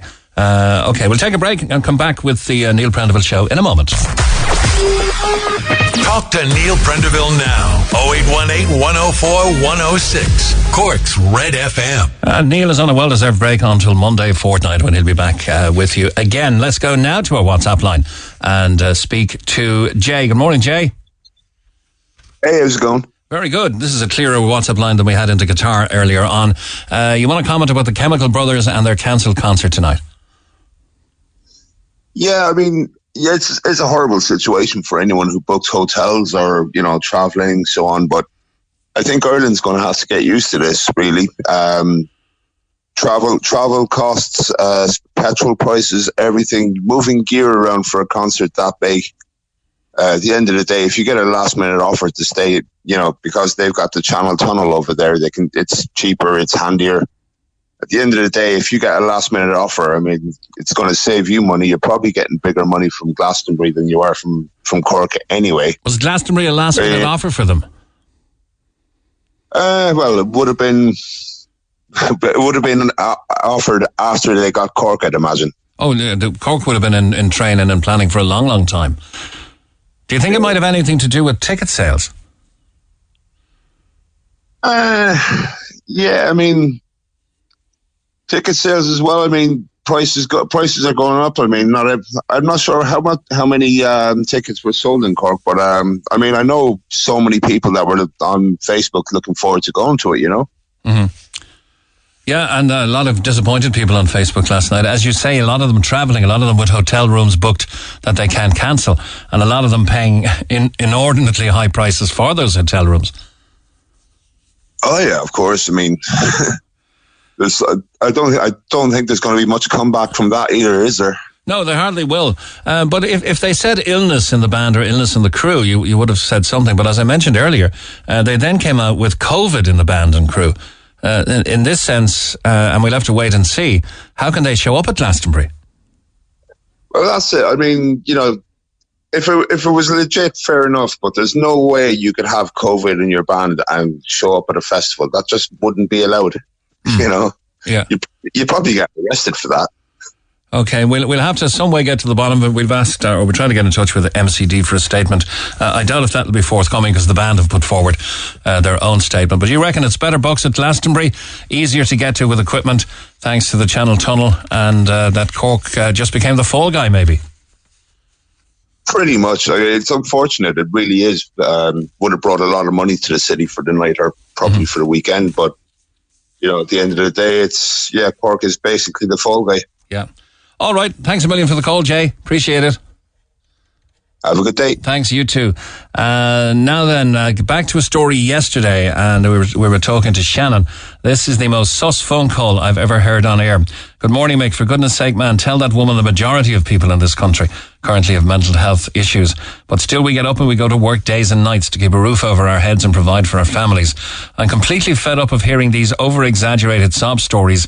We all have burdens to carry, and don't tell me her father doesn't have any room for them. That's nonsense. And I'm assuming if you read this out, the snakes, snitches, and curtain twitchers will take the high moral ground as usual. No matter what way we slice it, dice it, or chop it up, life is hard, life is tough, and uh, we must get on with it. Suck it up. Regardless, uh, loving the show. No name on that one. By the way, uh, the lady who had her car stolen and the uh, very special barrel lock uh, could not be found. Uh, Conines and Mahon Point, and I should have mentioned this yesterday because we always recognise uh, kindness from listeners and businesses on the Neil Prendeville show. So fair play and hats off to Conines in Mahon Point. They have been in touch and they will sort Shannon with the lock on her Nissan Micra, Nissan March, I beg your pardon. Uh, on the HSE, uh, Mick, uh, when you speak in revered tones about Tony Holohan, I don't think I did. Uh, please remember he fecked up the cervical fiasco. Uh, can you kindly thank uh, Tom McCarthy uh, from from New York uh, for two tickets that I won for my niece last week. She is off to see Harry Styles in Dublin today. That was last night, of course, and that is uh, from Pat. Tom McCarthy, well connected with the music scene here in Ireland. Indeed, it's Tom. Uh, through Tom, and I was hooked up with uh, Rod Stewart to take Rod Stewart out for a, a half a day around Cork Harbour on the boat. Uh, now, in Corpus Christi, uh, which has uh, raised quite a few texts, there's no interest in anymore. And it should be scrapped anyway, says John. Uh, for Father uh, Tom Hayes, it was hardly a big undertaking. It was moved in 2017 from the city centre to go up to St. Mary's to the cathedral. That's a fairly easy procession to complete.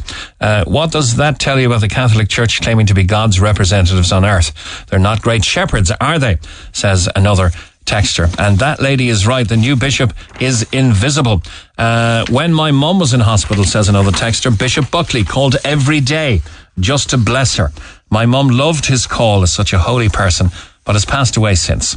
If Bishop Buckley is listening, I want to thank him so much. I'm not a churchgoer, uh, and so uh, bore and, and I'm so boring. I need to get with the times. I don't know why I say that about yourself, but you want to thank Bishop Buckley anyway. Couple of more.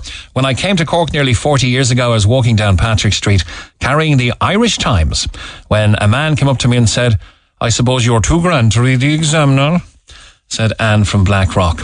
Uh, one final one on COVID pregnancy. Uh, I, I recently saw the CMO is talking about scaling back COVID testing. It would be great to talk rules uh, still in place for women about to give birth. Hospitals still aren't allowing partners into hospitals until the woman is four, uh, the woman is four centimeters dilated. Uh, but yet they can visit from 7 a.m. to 11 p.m. It makes no sense whatsoever. They also can only attend two appointments throughout the whole pregnancy. Uh, don't and can't want to talk. Uh, I can't and don't want to talk on air about it as I'm due very soon. But I just wanted to see if anyone else was sending this in uh, as as uh, I'd love if it was up for discussion and awareness. So still restrictions about the partners going into women about to give birth. Hospitals apparently not allowing partners into hospitals uh, for the birth until the woman is four centimeters dilated. Uh, but yet they can visit from 7 a.m. to 11 p.m. The virus is smart, you see. It knows. We won't even go down that road. Let's go back to our phone lines in line one. Jack O'Connell. Good morning, Jack. Hi, how are things? Very good. You're taking on a long drive, are you? We are, we are indeed. It's been a, a long time coming there. Um, there's uh, three of us, three big lads, driving a 22 year old Micra to Georgia. Oh, I saw this online, actually, yeah. Yeah. So, young, uh, young yeah, guys, we're- young guys in a cheap car. Uh, you didn't pay too much for it, I believe, fifteen hundred or something, was it? Uh, no, I actually got this for 200 euros back in 2020. yeah. So, um, yeah, it's an old one owner Nissan Micra. It had 48,000 miles, 200 euros uh, when, when they were a bit cheaper at the time. Um, the original aim was to, to drive it the whole way to Mongolia as part of the Mongol Rally, but obviously with uh, COVID and obviously the, the Russian issue at the moment, there's some borders shut. So the new finish line is going to be Georgia, um, and we're raising money for the Marymount Hospice and Irish Cancer Society as well. Oh, two very worthy causes. You're heading off in three weeks, um, and you're going to be called not Buds, but uh, Team Three Best Spuds. Yeah, so we've named the team Team Three Best Spuds. Um, so it's kind of like on Instagram and Facebook and kind of GoFundMe and stuff like that at the moment. So um, I from two of us are from a farming background, and uh, one of the lads is a production manager in uh, Slaney Farm uh, produce up in Wexford. So it just kind of seemed like the easy, natural one to go for three best spuds, and particularly to have the Irish team on it as well, I suppose. And can people support this worthy effort for those two fine charities? Yeah, definitely. So, look, if you wanted to go on to GoFundMe, um, you could just type in Three Best Spuds and you should find us there or else on Instagram and Facebook, uh, Team Three Best Spuds, and we've a link to the GoFundMe on that as well. Okay. Almost sounds like a great name for a restaurant, doesn't it? Have your chips, Limited your, options on the menu, your I'd imagine, but yeah. chips or French fries. You can have your sweet potato and maybe a couple of roasties or something. Uh, so, That's what's it going to be yeah. like in, a, in what's what's essentially a tiny car uh, carrying three people, three adults, and three adults' luggage? Uh, yeah. So um, you, you, if on the if anyone wants to check out the Instagram, you can see the car at the moment. So we've kind of raised the suspension slightly. We put a snorkel on it because you know we don't want to just use motorways. We want to kind of go off road and go kind of back roads and see the countries that we're going through as well. tell, tell me Um, about a snorkel. What what exactly do you mean? I thought a snorkel would only work on a So- diesel engine. Uh, well, either or. So, like, it's if you were to drive into water, so the engine doesn't suck in any uh, water, um, so it's just taking the air from above the water line as Yeah. well, so it, it doesn't uh, get locked. Um, and thankfully, Hose Tech in Little Island actually kind of donated some good uh, pipe work to us for that, and uh, we fitted it and tested it. Um, we drove the car up to about windscreen level in the. Um, at the the ferry crossing there between Passage and Cobh as well. You know, people thought we were a bit crazy, but you know, we're we're there as all control just to make sure it still worked. So uh, so so that uh, that was a good experience all the same. Okay, now I, I suppose the override, the elephant in the room here. This is a 22 year old Mhm. car. H- how are you sure it's going to make it? It's an Nissan Micra. It definitely will make it. I think we're we're putting a lot of trust in the in the brand of the Micra. You know, it's either between that or a Starlet. Um, and they're fairly simple mechanically anyway as well. So and uh, kind of parts and they're they're relatively easy to work on, I suppose, as you go across different countries. Okay, uh, so this is a 22 year old Micra. You're going to take it across mountains, rivers, and dozens of countries on the adventure of a lifetime. And fair play to you, doing it while you're young. And you're going to be raising money for three charities, actually, not two uh, the Irish Cancer Society, Marymount Hospice, and the Cool Earth Project. Um, now, the, it, yeah. you want to say anything about any, either of the charities? Yeah, so I suppose, look, obviously, you know, like, so the Cool Earth Project, it's actually changed to Ukraine crisis appeal at the moment because that's with um, the adventurers who run this rally. You, uh, as a part of the entry, we have to raise 500 um, euros for that, and then we can raise anything extra for the charities we wanted. Um, so obviously, like, I think you know, in Cork in particular, Marymount is uh, a great facility. Um, you know, it touches a lot of lives.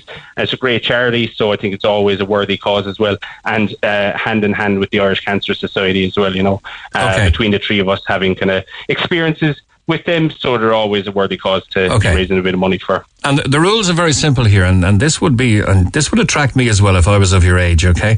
The rules are very simple. Number one, the chosen car must be small and not suitable for the journey ahead. And the older, the better. That's brilliant. I think that's great. Uh, Yeah. n- number two, you're completely on your own. There's no backup, there's no bailouts, no nothing, just yourselves. Yeah. And number three, charity. Uh, you're aiming to raise as much as you can for the three amazing charities. These, th- those are wacky but lovely rules. Yeah, that's it. I think like, and it has to be kind of like the the one liter engine as well. Just to, I suppose you know, it would be too easy if it was comfortable.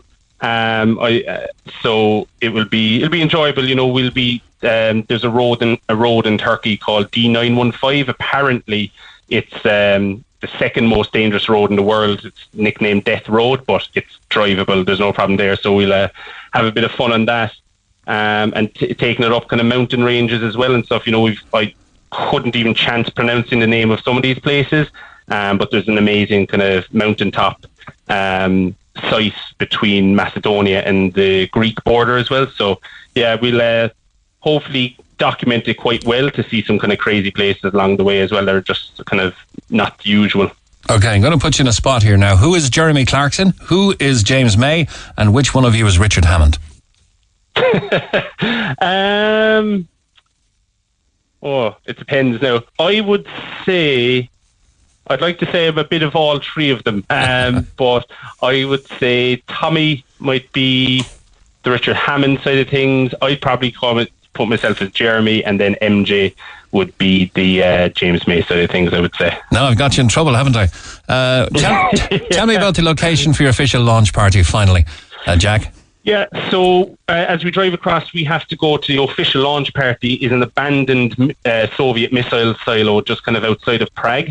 Oh yeah, Um, so as it would to be. there on the yeah standard like yeah. So we have to be there for the 16th of July. Um, so in the meantime, we'll kind of get across Europe, see some of the historic sites. We're going to attempt to get the Micra onto the Nurburgring. You know, put it in there with the rest of uh, the supercars, of course, and uh, just see how things go. Yeah. Don't get caught in the Paris traffic anyway, whatever you do. So you're leaving Wexford Yeah. on the 11th of July, uh, and it's team uh, three best spuds, and it's at team underscore three best spuds on Instagram and Facebook. Every success, Jack O'Connell. Well done and come home safe. Thank you so much for that. Really appreciate it. Thanks. Cheers. The Neil Prendeville Show on Cork's Red FM. Our phone lines remain open after midday 0818 104 106. And a very good morning again from the Neil Prendeville Show. Dowtcha Boy, an anthology of Cork slang, is uh, an old book, 2004, by Morty McCarthy, uh, one-time uh, drummer uh, with uh, the Sultans, wasn't it? Sultans of Ping. The uh, brazen wallop, he says, is a saucy person. What we're looking for, we're going to give away three of these books uh, to callers now or texters. Uh, if you text us in, of course, we'll have your number and we'll ring it back and get you the, the book out to you. Please get in touch with your favourite Cork slang. Uh, we have some we're going to give away to uh, texters. Uh, and uh, hi, here's here's a text. Hi, I'm from Poland. And I'm living in the rebel county for the last 19 years. Uh, it was new to me, but when I was pregnant with my daughter, I heard that I was boxed. Another great one for Cork slang is pure decent boy. Uh, so well done. Funny Cork sayings from another texter. Do you hear him? It's all the one. I'm only going down long. Not a mind her. The face on her. Don't be penny wise and pound foolish. I think that's uh, maybe outside of Cork though. Uh, go on, so me love. See you later. Hang on a minute. Hang on a second. A minute there now. that's a good one. Uh, if he was chocolate, he'd ate himself. Uh, not a mind him. The chick or her. Are you for real? Who do you th- who do you think you are? I just can't, can't get the, the header on some of this stuff. Stop! You're freaking me out. I'm warning you. Lock, stock, and barrel says he to me, not a minder. The blind leading the blind is another one. Uh, we're getting lots of texts on this one. Uh, he should f- give his face a joyride, which means uh, he should smile. Um, should God help us or should God love him? That's a huge one in Cork, actually. Uh, he passed away. Should God love him? Um, on it like a car bonnet is meant to mean uh, I'll do it straight away. I will in me hole. That's one I use a lot, says Mal. Uh, and hi, Mick. Uh, I can't believe that Neil Amon Boy doesn't know the national anthem. He must have been on the lang the day they were learning it. That's obviously from uh, a couple of days ago. Right then, uh, let's go to line two and to Margaret, uh, staying on the uh, traveller situation and on travellers and how they are treated by the church. Hi, Margaret. Hi, good morning to you. Now, how are travellers treated by the church in your eyes? Well, I'm 60 years of age and I'm a member of travelling community. I'm from Killarney all my life. And when my children were growing up, there was never any opportunity or the church never came forward and asked them if they wanted to get involved. But that didn't stop us from going to church. But I feel myself, my appearance alone when I walk into the church uh, people can identify me straight away and know that I'm a traveller. And I had one instance there where with the COVID, I had my mask on and I attended the church and a person actually got up off the seat and moved from me. And I felt, I just, it was very embarrassing. And I felt, why was I not allowed to come into the church? They were wearing a mask, I was keeping the rules. But as I say, I was listening to Richard there, and if there was someone around the time my children was young for Richard, young travelling children are not being involved in the church, and there is a lot of racism in a lot of different areas, which the travelling community, and I, I have very good friends in settled community. I have great neighbours and people that I worked with, but there is an awful lot of work to be done uh, when it comes to being involved with the church. Now, as I did mention to Richard, uh, the, the travellers cling to the Catholic faith more than other uh, elements of society, shall we say. The observance by the travellers of the sacraments, for instance, uh, and sometimes it can be maybe an ostentatious show of fashion or of wealth. Uh, but they do, the travelling community observe uh, baptisms, communions, confirmations, uh, weddings with fervour, really, and, and with joy. Would, would you agree with that? Well, yes. Well, I w- I would have nothing got to do with well for me, to be honest with you. Um, as I said, I'm old school. Since I was uh, since I was young, I'd always attend mass, and as I said, I always attend. When my children were young, they'd always come to Holy Wells with me. It has nothing got to do with wealth, but travellers have this strong, strong faith, and so has the member of settled community. I'm not putting travellers above settled community. As I said to you, there is a lot of good friends that I work with in the town here, members of settled community, and I would honestly say. If you have faith, you have faith, regardless of what minority you are or where you come from. Okay. Uh, now, I'm only talking about a small element of the travelling community here, but if they are clinging to the Catholic faith, how can that be reconciled uh, with that element that, you know, do the catching people, if you like, uh, you know, doing the roofs and the tarmac and that, and, and the, the bad reputation it generates, perhaps unfairly, for the rest of the travelling community? Is there work to be done there? Well, it is because there is a lot of work to be done there because what I find is that if one traveller does something, everyone else is painted with one brush. But if that was done within the member settled community, that wouldn't be my view. I wouldn't paint them all with the one Yeah, that brush. person would be- There needs a lot of work to be done there. Yes, there needs a lot of work to be done and a lot of research. Because if one person goes out and does something, you can't just turn around and pick a stone and throw it at them and say they're the same. So I think there's a lot of work to be done, a lot of issues, and a lot of background into that. Okay, if some if a traveller goes out and assaults someone, all travellers, no regardless of where you live, they're all cast the same. But would that be with the settled community? No, I haven't seen that. Okay. Now, you say you, you have faith, you visit holy wells. Is that here or abroad?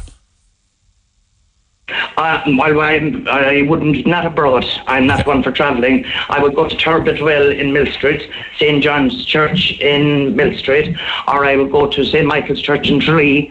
I would be a regular visitor to St. Mary's Cathedral here in Killarney, and a regular visitor to Friary Church. So, can I ask you, that person that moved away from you when you went to church to exercise your faith and exercise your right to practice your faith in a Catholic church, that person who moved away from you, what did you think of them? Mm-hmm. Because to me, they're not observing the true principles of Catholicism or of Christianity. Well, they're not. They're not. I'll tell you what I done. I let them move away, and I. My intention when I went in there was, was for my faith, and I kneeled and I prayed, and I just overlooked it. And anyone like that, anyone that feels that they don't want to be around me. I mean, the church is for everyone. I leave them in the Lord's hands. I leave the Lord deal with them. We've only all one. We've one God and one judge that will judge us all. But you have a lot of people now on every side and in every culture. You have a lot of people that will go into the church and they will kneel and they will pray, but they'll only do it for their own part. I mean, when you go into a church, you're praying and you don't pick a stone and throw it. If there's someone sitting next to you, regardless of their culture, their colour, or whatever, I would not get up and leave the chair. I went in there to make my peace with God. So I mean, that person. All I can say, you know, my opinion of that was, I I kind of um, will overcome things like that where I have through a lot of racism in my life. Yes, but sure, surely that prejudice, that deep down prejudice that you, uh, as a community of travellers, can continue to experience, it, it must hurt. I, I'm, I'm not saying, you know, I'm not saying all of it is is without blame because of that minority that may be giving you a bad name. But for, for you as as, as a as a traveller woman, to be shunned like that in a place of God must really hurt. It, it does hurt. It does hurt. And as I said, there is a lot of issues there. But as I said, pride. One thing I've never. I've been rejected all my life as a member of travelling community with most settled community, a lot of settled community I am very close to. But as my mother taught me, she said, listen, if a person don't accept you, you rise above it. You rise above that and you don't make it an issue. It's not an issue for me. If uh, say if there was some other traveller maybe that was sitting there and didn't agree with it. You see, people I, I think intend uh, to expect travelling people to revoke and to answer back or maybe find it abusive. But as I said, at 60 years of age, I have learned to rise above these things. And I went into the house of God and I went to pray. I didn't go to especially to sit by that person, but it was very hurtful. It was and very degrading. And uh, on the other side of things, of course, uh, certain elements of the travelling community have a bad rep, a bad reputation when it comes to alcohol and fighting. Uh, if that snub was given to, let's say, uh, a male, and maybe not just, I'm not just saying exclusively male, even a female, but to a member of the travelling community who had a few drinks in, it's, uh, do do you think they're more likely to rise to the occasion and, and, and, and react aggressively? No, I don't think so, because as for alcohol is concerned, I've seen it here in the town that we live in.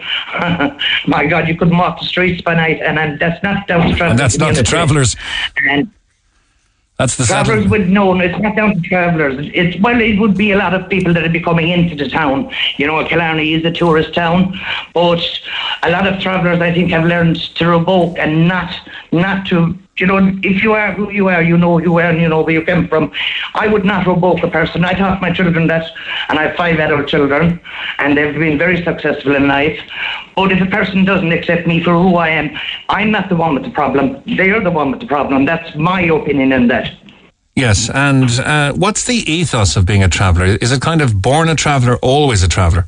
That's another religion you cling to. Well, I- well, being a being a member of travelling community and going back 60 years ago, as, as I said, church has always been a highlight for us, and our culture is our culture. A lot of people don't understand our ways, but it's just you have to be born a traveller to know what a traveller is.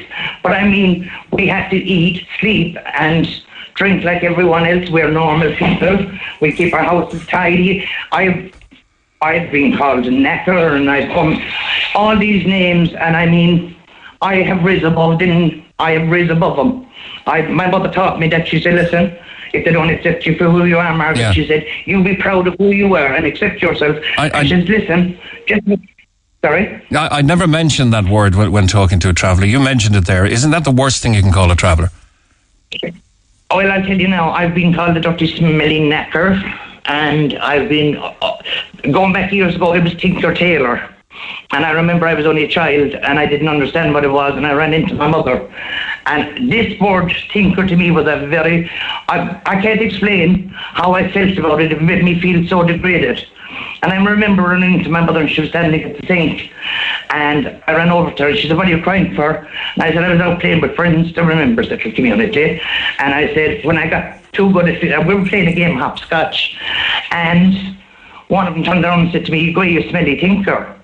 So of course I was young and I didn't understand. So I went crying. I went into my mother and she sat me down. And she said, listen, as you get older, she said, you'll grow into your body and you'll know who you are. And if it's within, it's within, she'd say. So it is very degrading. And Yeah. now I was only a child. I was only about 10 years at, at that time. But it is. But I don't, we, society hasn't come much further since then. No, it hasn't. I, I was There just going to say, of- and, and and the fact that you're able to rise above it, Margaret, uh, I think is, is is down to some very solid and capable parenting on your mum's behalf. That's right. It is uh, God rest my mother and my own children has risen above that. And I've uh, my children came back from school when they were young and they said, "Mommy," I was this and that. I said, "Listen, you do not, you do not revoke back." I said, "Listen, you know who you are. You'll be proud of who you are." If they have the problem, they're unhappy with themselves. It's not you. So all my children, as I said to you, my three daughters, my two sons, have become very successful. Very, they've done their cert and they went on and they're very high up. But I think it's all, I think it all comes down to parenting and as being called a knacker. As my mother always said to me, listen, she said, a child, do not come out and repeat that. It's all what comes from within the home. What Yes, they're it, it comes from their own parenting as well. Uh, just a text That's came in, came in there to us. Margaret. Just by text here. Uh, hi, I was listening to Richard O'Brien speak. What a powerful interview it was. Travellers are not uniform people like everyone else in society. They all have different types of people, good and bad. We should all not be painted with the one brush. To exclude the traveller children from religious services is actually morally wrong. You spoke with passion, Richard, and a genuine concern for the marginalised. We, the religious community in Cork, should get behind this project. What a beautiful church we would all uh, have to welcome people into. That's my text there, agreeing with Richard. I think you'd agree there, Margaret, as well, would you? I do. I agree with that, and I, I also agree with Richard when his child turned around, and of course that child felt it in our class when there was maybe uh, preparing for communion or whatever. That child felt she was never asked to attend in the services where the members of the community, her friends, were asked. So the child felt left out. So that's why she turned to Richard next and asked him that. Yeah. That child is inquisitive at that age. She's feeling left out. Margaret, it's been lovely talking to you. You could you could talk for hours about your feelings and, and, and the way the traveller community are, are treated. Uh, you're very well spoken. You've raised a fine family, uh, and I think you must feel very proud. We've Sean on line. Five. Thank you, Margaret. Thank you very much Thanks. for having me on. Thank All the you. best. Uh, not a problem. Very quickly, let's get to Sean on line five. Hi, Sean. Hello. Hi. Neil. It's Mick. You, you're saying travellers are the real old Irish people, like the American Indians, hunted off their land. That- that- Exactly. Yeah. No, I, I don't. I don't uh, want to spend too long on. But I, when I heard the program, I said, my, I, mean, I'm in my late seventies, and I can remember all these people. Uh, we call them wagon trains on the on the roads years and years ago. But like they're the real old Irish people. You look at all their names, and they all came from most of them from the west of Ireland and they were hunted and shoved off of their out of their homes, their lands, uh, hundreds of years ago. They were shoved onto the roads, nowhere to go. You know, and tha- that's basically what I'm, what I want to say. Like you know, that okay, we all have problems, settled people, everybody ups and downs in our lives, but like uh, these people, they were shoved off their lands hundreds of years ago, shoved onto the roads, nowhere to go, uh, under the every kind of conditions, rain, hail, and snow. And, and built their proud tradition of, of, of being a travelling community from that. What's that? And built their own tradition from that, I'm saying. What's that again? I said they built their own tradition of being a travelling community from being pushed out onto the roads. Of course they did, yeah. But like you know, they're, they're well, when they um, when they were shoved onto the road, they they came. Everybody could see them on the road. You understand what I'm saying? They, they became what we. I'm not. I'm not. They became a nuisance to people, settled people that didn't understand the history of the traveller. They call them travellers, but they were the real old Irish stock. But the, the old Irish travellers would be uh, knife smiths, or what would you call knife sharpeners, or handymen and that kind of thing. Hensmiths. I, I remember, as I said, years and years ago when, when, when there was a travel down around the country area, there'd be there'd be hordes of them. There'd be ten and twelve uh, the, uh, the round covered wagons on the roads. They'd have horses, goats. They'd be nearly self sufficient, and they'd call into every house. They'd have selling lino.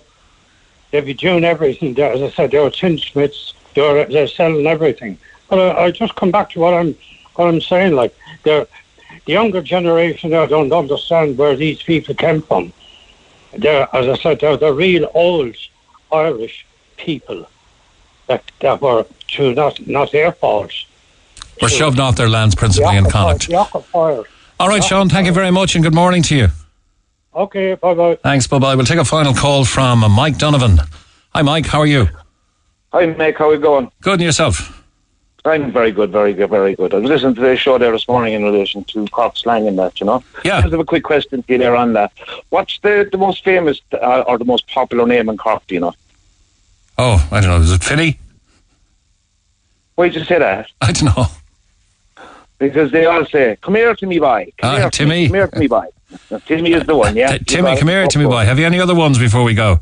I, okay, no, what, no, that's that's uh, that's about all I can manage for today. what, what if I was what if I was to say to you, I'll give you down the banks? What would that mean? I'll give him down the banks when I catch him. That means I'll give him a a, good hiding. a right to him a him. good hiding. The, Yeah. the, the paper was, was what? The echo. Yeah, or the examiner. Uh, do you remember the phrase a Dagenham Yank?